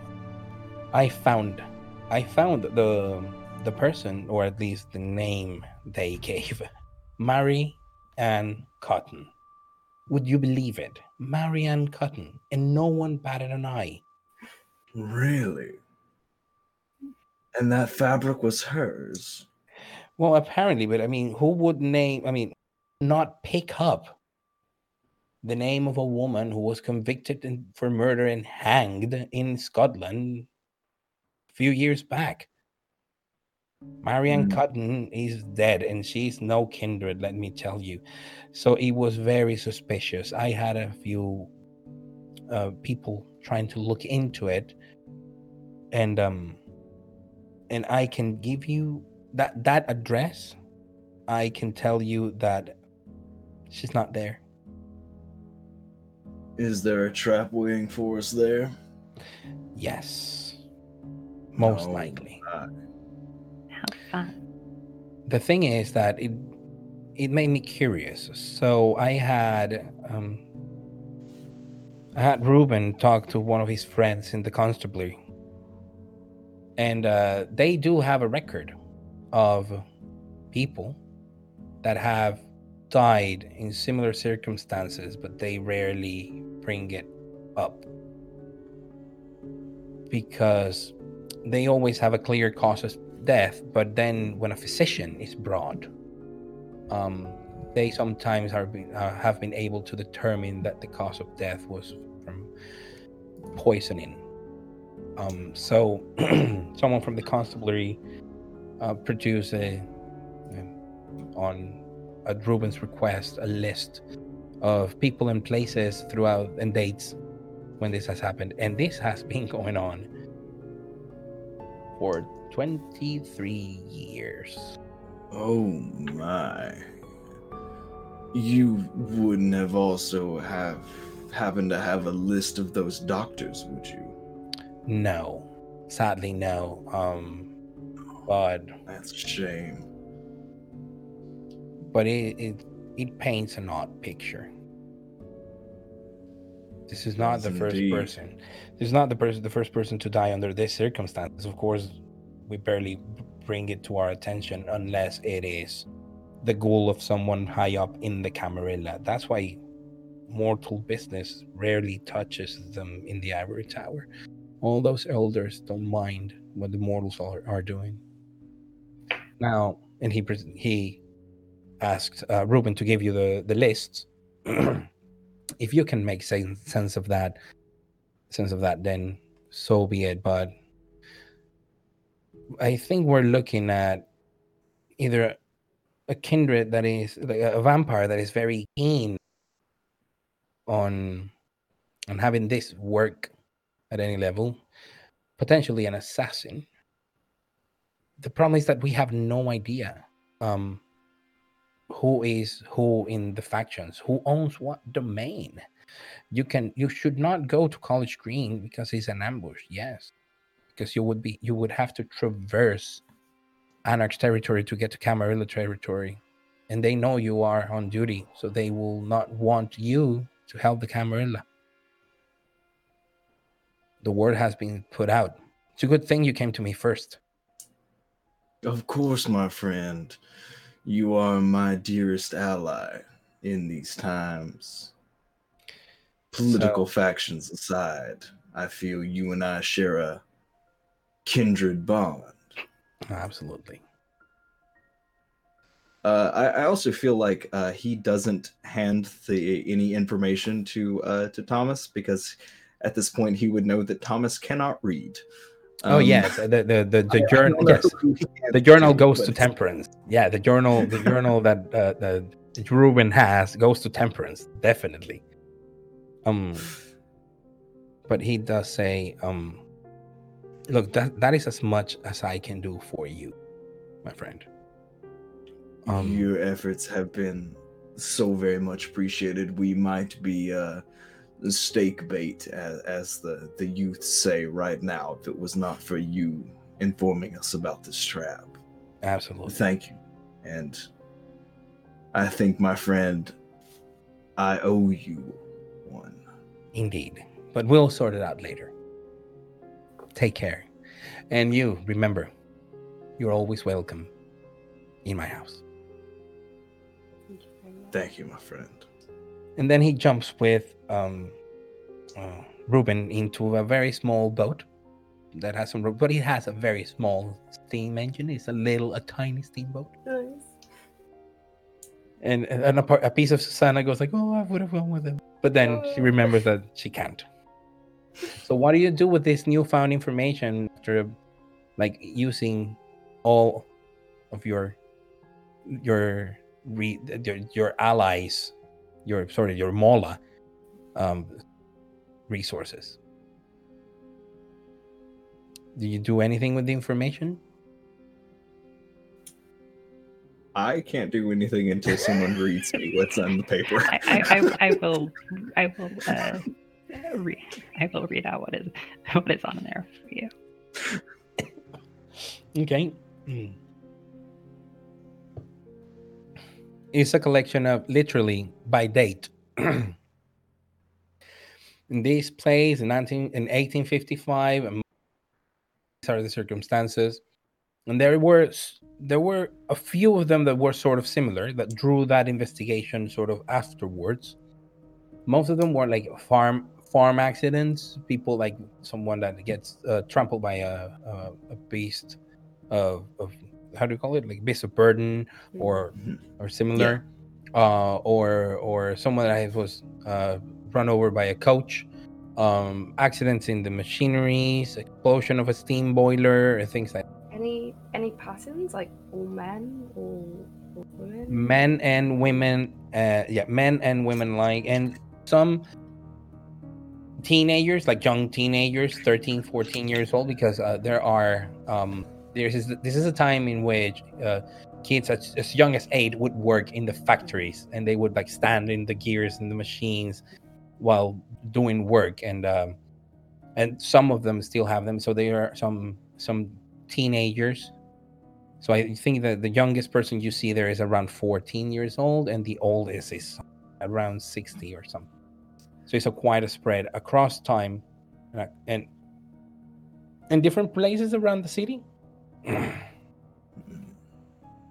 But- I I can't make heads or tail of it. I don't think that doesn't seem like it's a pattern really. Uh, I have. I'm open to suggestions if anyone else wants to take the lead. Uh, Temperance, you, you are well aware that I am not the sharpest mouse in the bag, but uh, if anyone else wants to take the lead, I'm happy to listen. If not, I have maybe one other string I can pull. Do any of you know the name Aurora? Anyone uh, with wits plus politics? Uh, anyone who has the skill? Also, skills like academics, history. Interesting. Wits plus politics. Yes. Okay. Can I do wits academics? You have history. The, No. the- oh, No. Which one's the one you have, Ambrose? Just out of curiosity. Uh, academics.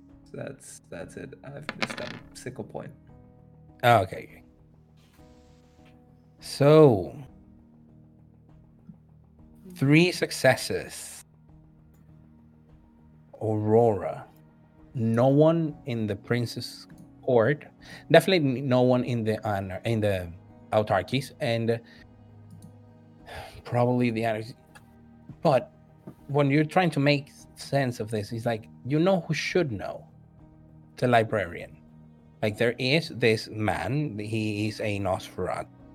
He is not a part of the of any sect, not even including the autarkis, even though he does something very interesting. He's, he tries to catalog the people, the comings and and goings. Of course, no one has to re, uh, do that, but he still does it for his personal record. I mean, if you might end up with a boon, or owing him a boon, or or you collectively as a coterie, or you can ask the teacher if he's willing to take a boon uh, to proceed if there is information about this Aurora as kindred living in the city. But there's a problem. There is no central record. There is this is the personal record of one Nosferatu, and of course, you have to pay for it.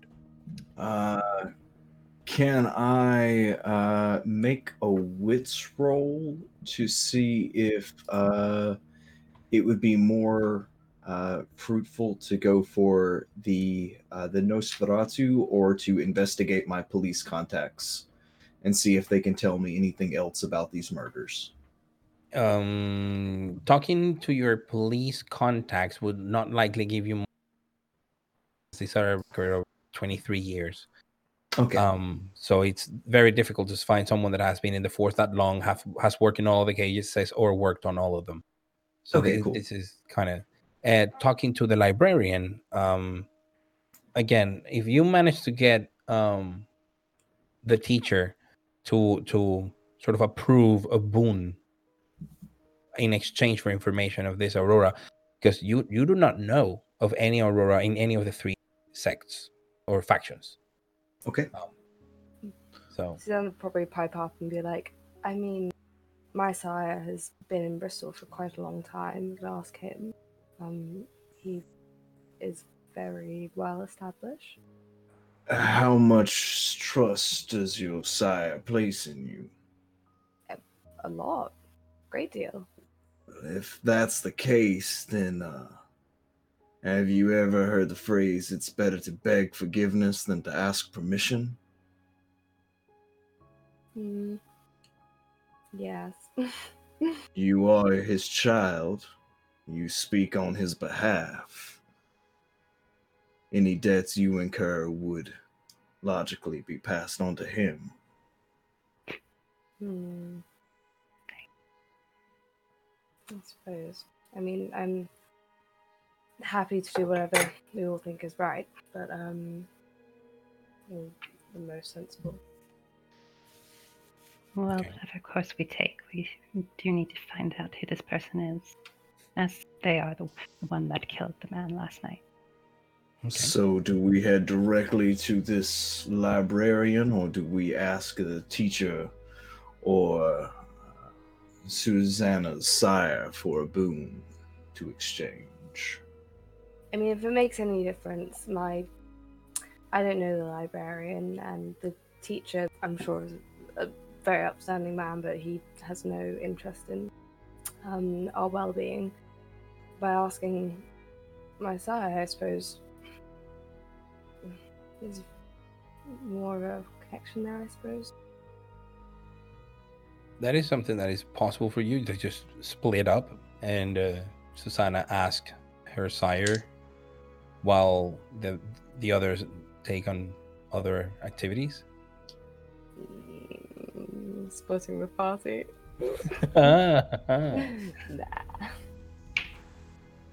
So any any course of faction are you going to do anything with the information been given on the on the journal? I I would assume that you are all now feeling in another in a different place. Uh, well, you are near Florian's uh, place, but you are you going to to Temple Meads uh, near uh, Susanna's workplace, or are you going to anyone's haven? Hmm. Make everybody breakfast. Okay, so Susanna takes you home, and Do you have any wine? She has No. actual wine, I have wine. like, like Not like your kind of wine, I'm sorry. Is she talking about blood? No, Yes. well, San is Susanna isn't. She has proper like she has wine in different vintages and white and red and rosé. I, I, I'm just asking in character, so I know I have a delightful cabernet that we can all Apology. have. Um, um, but yeah, Cabernet. Right. Is this a Cabernet Blanc or a Cabernet Sauvignon? Sauvignon, of course. Ah, very good. You've got taste. Sure. I wouldn't mind meeting your sire. Maybe if it's been a while seeing him again. Are you are you calling your sire to meet you at yours? Okay. Yeah, I'll send my retainer to talk again. You send to you, you send for him. Um, you use your retainer for that, and he he will be diligent and try to be as most expedient as possible. Um, Well, While we're waiting, the address was a trap, right? Like that's what our uh, our silver-tongued friend told us. Yeah. Yes. I'm just throwing this out there, but did anyone think that we could go spring the trap? Hey, I mean, we could. I don't know how severe it is. Could all die. we all have our expertise new blood, and uh, getting staked is not mine. I would prefer, prefer to, prefer to hang on to this body.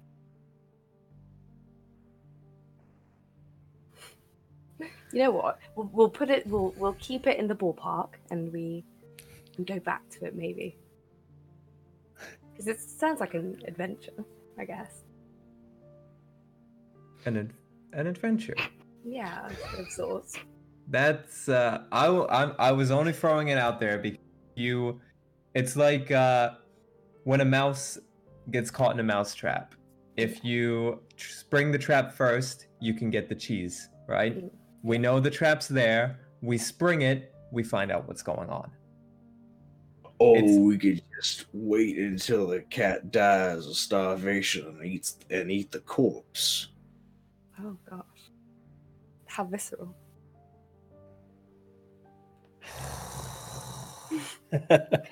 Right. Okay. Your sire arrives.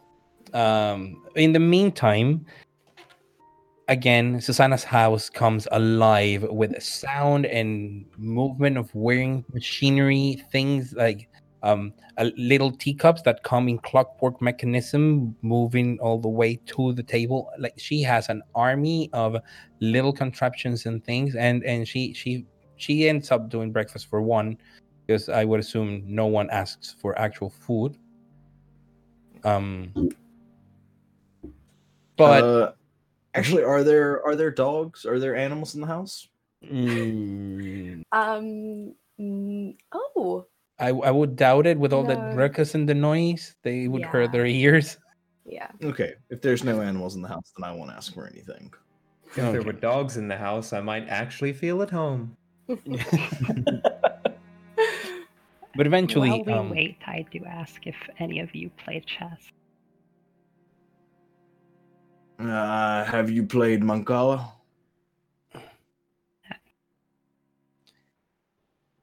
Mm. If you're familiar with that, uh, I'll play you a game of that. But chess is uh, a little too intricate for my taste. I could play it.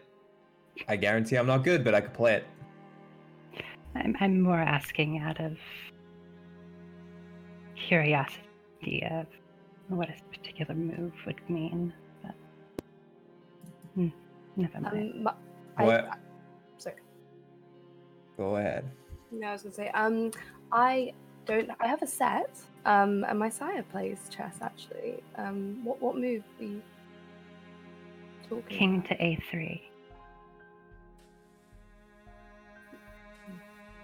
It's not a move that you would hear ever usually. But your sire arrives, and he says, "Hey, greetings, everyone. Um, Yep. Buonasera. Thanks. Buonasera. Um. Hi. I'm so Bon sorry. sir. nuit. Mhm. Close enough. um, um, I'm sorry to ask you here. I know we spoke last night, and but um, I just had a question to ask. A few questions actually. Yes, yes, absolutely. Um, have you heard of someone named Aurora? Aurora, not. Hang on a second. You mean recently? Um, no, any any time in the last twenty three years. Well, that's quite specific of you. Um, no, no, I did know, um, an, an anarch going by the name of Aurora. Um, I don't know, maybe a couple hundred. Mm. Okay. Was it? Was it the early? I think it was 1720s. Do you know what happened to her? Uh, she just disappeared. Um, she she had a couple of lovers, moved around. Um, she stayed here for a little over a year, but then there there was this this very unpleasant disappearances. Some some kindred started going missing, and uh, of course she was a newcomer. She was afraid people would blame her, and um, she decided to skip town. Why? Um, well, you know, hmm, um, we've we've been asked to do some investigation. Um, a, a ghoul was recently murdered, um, and we're just following up some leads. Well, sad to say this, but at least the ghoul is no longer Yep, being controlled right, anymore. Quite right. Okay, Um, but why are you being asked to look into this? Whose ghoul was it? Oh. it was a um, Camarilla, right? Camarilla prince.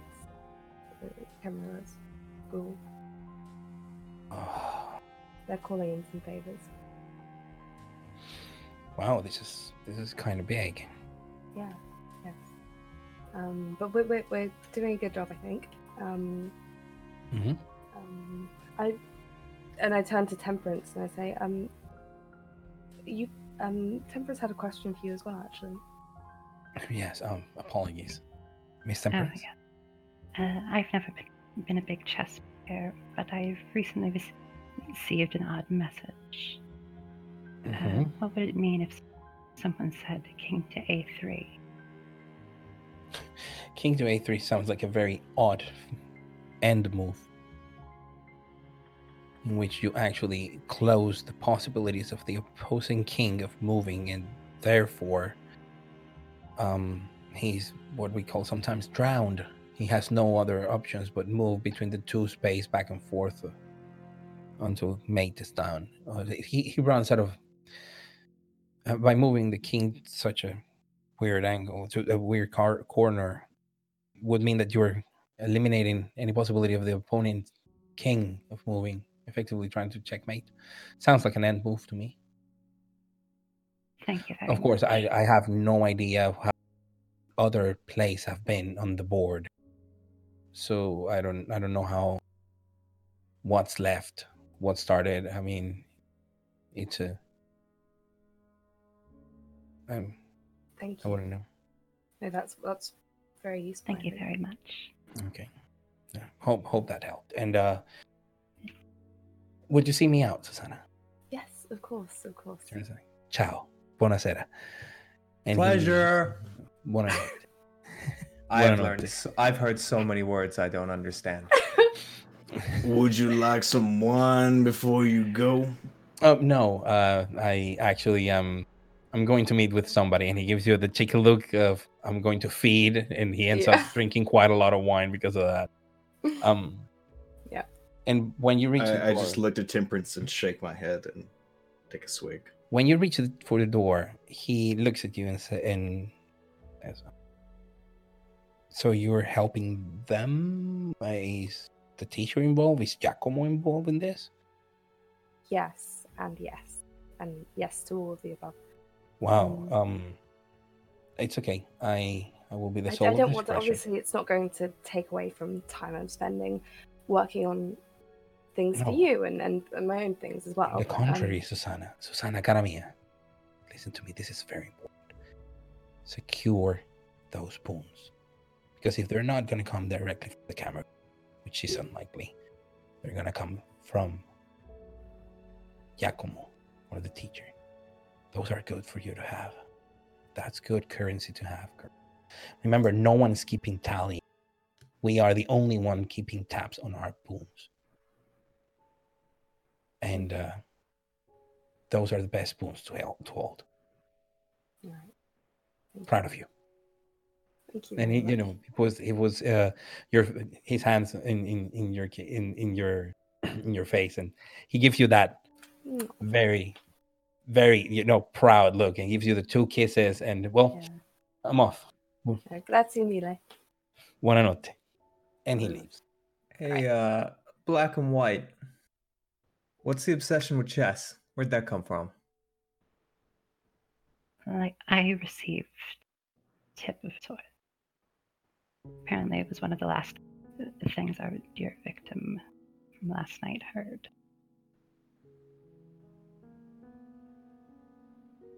Okay. You uh doing some investigating out there on your own? I have certain abilities, and things come to me at times. I mean, the closest thing you can muster to think about Ambrose is some some Malkavian having certain sort of like prophetic gift sometimes, but nothing beyond that. She And doesn't. As far as yeah. you know, I'm a caitiff. Uh, yeah, exactly. As far as you know, she she well, you don't even know her clan, and if you have dug into it, she's probably she's been told. People have told you that she's a caitiff. She's not one of one of us who stands proud in her lineage. Yeah. But that's understandable for those who have seen persecution in their time. Susanna comes bouncing in hmm about this point. Um, Super Right. proud, happy with herself. You know. it's like the happiest Super kid pleased. who's just been told they've done a good job. Um, I think that was really good. Um, what? So we've got a, a anarch who's was here a few hundred years ago, In the 1720s. in the 1720s, um, and some chess, and uh, some fabric, and what else? I feel like it's all coming together. Looks Oh, around yeah, the room, sees if anyone else is feeling that way. Oh, and you have the chess thingy. Seems that uh, this this girl's death was a message of some sort to someone. And you said the King Day 3 is one of the last moves you would make? A survival move or a finishing move? Uh, from what he said, it sounds like uh, about to finish. About to check. Ah. So What it's if- a it's a victor's move, not a loser's mood move. Uh, Sorry, you were you were saying, uh, Chris? What if we trip the trap? No? then I still think we need to go see the librarian because we have a name and we have a a time they were here. And Uh. librarians keep records if they're good. I think that sounds fair, young blood. Why don't you lead the way? Cool. I mean, finding the librarian will not be such a difficult endeavor for even for Ambrose, who's new in the city. A couple of questions and and uh, uh, an appointment with him is fairly fairly simple to get by the end of the night, uh, by the end of the evenings. Um, this is a Nosferatu that looks looks ugly he looks deformed. He looks as as if his back would never, you know, heal from severe scoliosis. He looks of course he also looks phy- physically his face is repulsive in the way it's misshapen and taken in.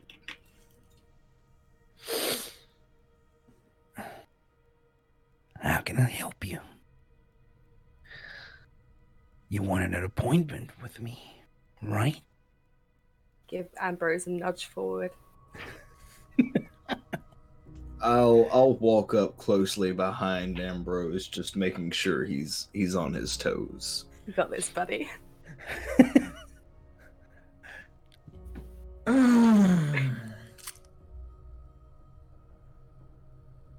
I uh I'm uh I'm looking for for someone and I've heard that you're the uh the person who asked beautiful beautiful.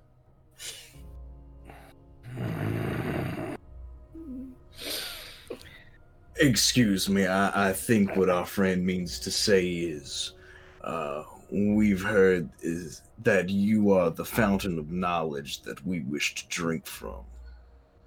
I do have the knowledge, but it's not for free. It comes at a price. No one values. No one values order, my archives bring. You're looking for a name, right? That's what people do when they come here. They're looking for a name. No one knows who comes and who goes but me. No. I know. Who are you looking for?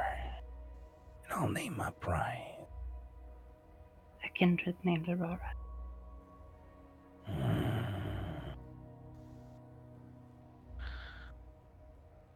Kindred name Aurora. Are you here an official Autarkis business? We are. Ah, then notify Giacomo that he owes me a boon. I will give you what you seek. Wait here. And then he moves out.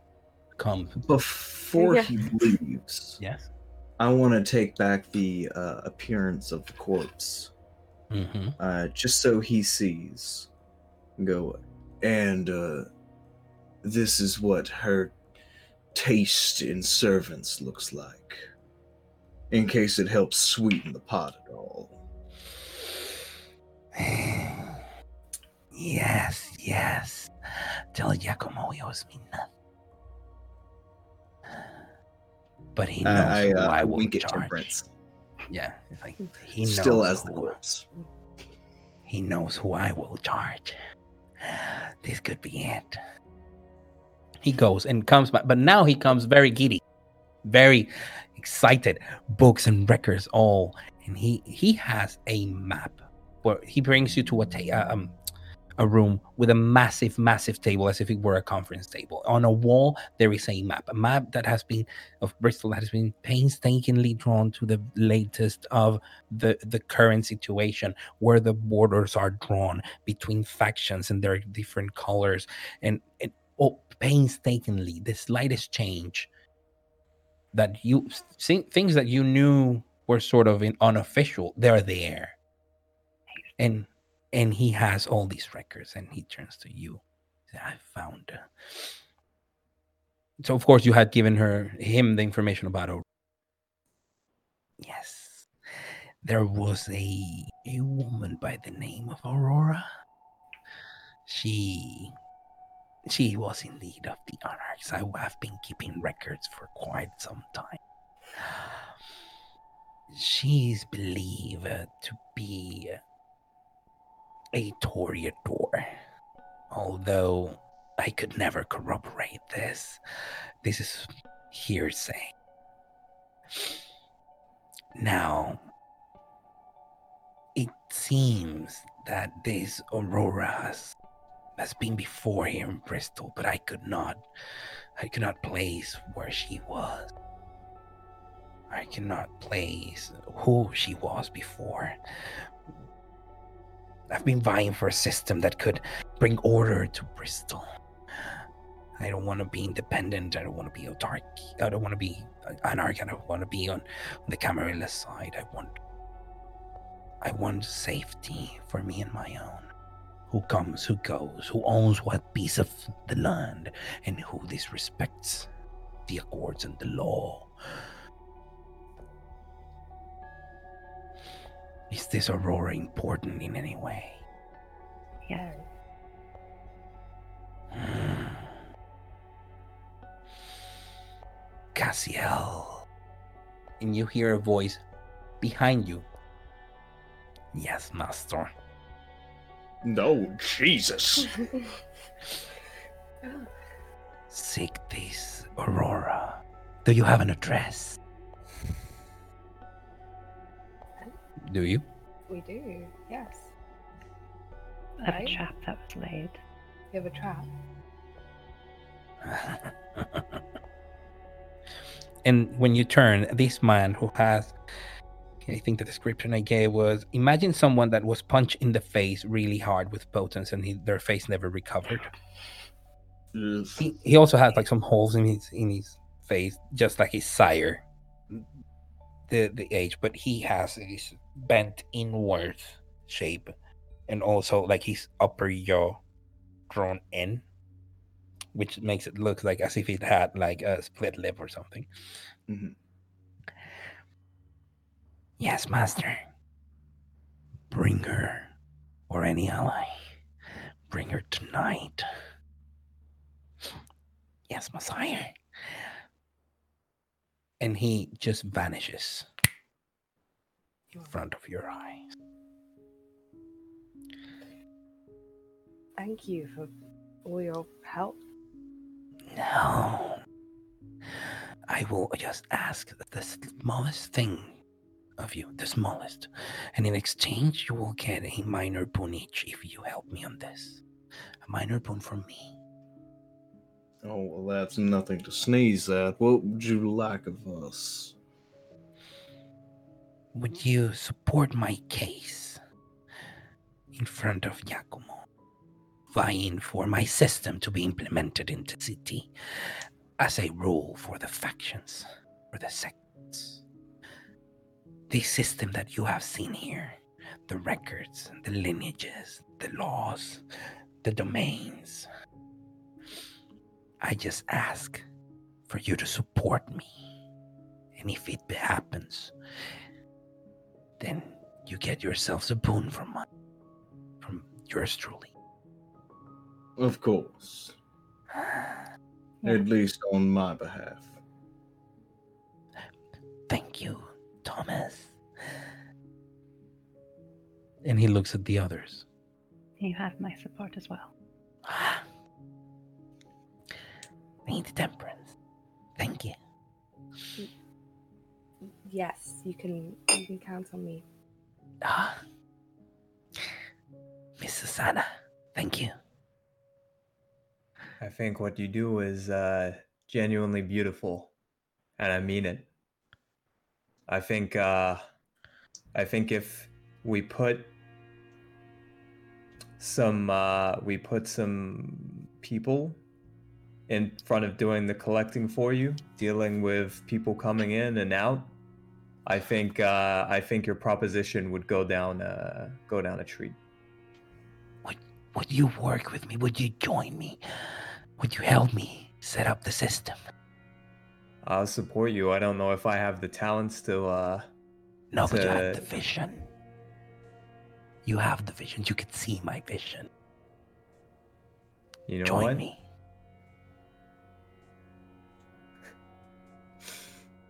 I'll uh, I'll be I'll be happy to to to flesh your vision out with you. Great. Great.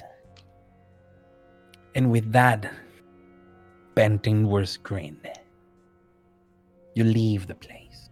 You go to talk to the teacher about some of the information that the librarian has found that initially didn't look like super interesting, but then you realize that Ambrose brings with like after the chat when you talk to the teacher the information from Ambrose. Yes, he was aware of who could have who could she have been, but also sent his child to deal with her. The word you hear a few nights later, Ciel did find someone, not But her accomplice. Yes, the A to King 3 was a finishing move, and he was able to stop it. A to King 3 was a checkmate on one very important counselor of the prince, the Camarilla prince, Agnes Marston Fowler. She is now alive. Thanks to your efforts. The system of the library will be implemented in which kindred coming in and out of Bristol will register their allegiances to the sects, where the librarian will help. Sorry, you were saying something, Sam? Yeah, that night I want to go back and immediately cash in my boon With, oh, with whom? Oh, with, with the uh, librarian. yes. What do you ask for? I want to ask for uh, the records to be changed in my standing. Yes, absolutely. When the library systems and I would imagine that you would want fake records as well. Um, Oh yeah, I, I I want to be seen as one of the big players in this city. Yes. So the system is created, and the librarian, as per Ambrose's recommendation, puts three people. And of course, he had to compromise with the sex in order for the sex to, to agree to this. So from each sect, one individual is sent to help work in the library. So it's seen more as a as a as a as an interfaction will, will piece of work in which one person will be the master of uh, the lore master, keeping all the rituals and the laws of the accords. One would be the herald, uh, writing down the lineages of the people who come and keeping the numbers and the records of who owns boons to whom outside and across sects. Now there is a system to enforce those boons. And a cartographer. Draw clearly defined lines of domains to avoid things like this, the trap that was trying to be sprung on you.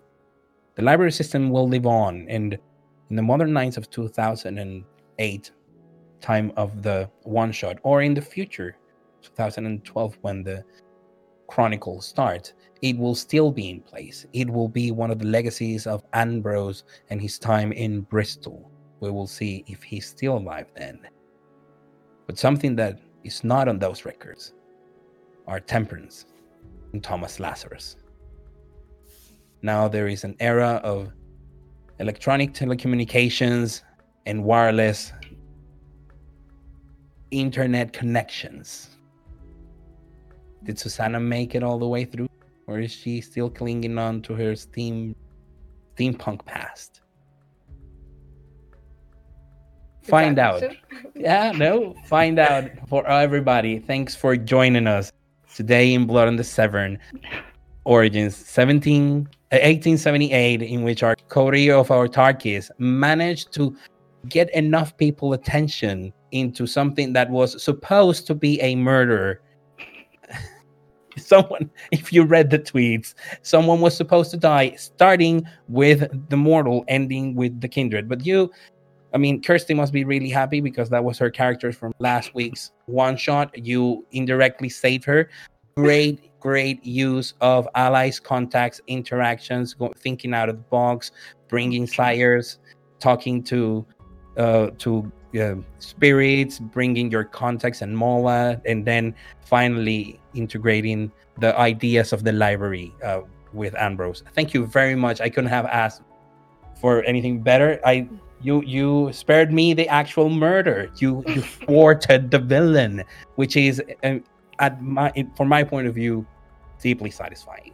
That's gonna be it for us from tonight. Thank you very much for joining us. Apologies once again for the technical difficulties. This is the times that we're living. Thank you to my lovely, lovely disaster ghoul, Chris, Alice, Blair, and San and I will leave you and love you. Wash your hands. Take care of yourself. Bye.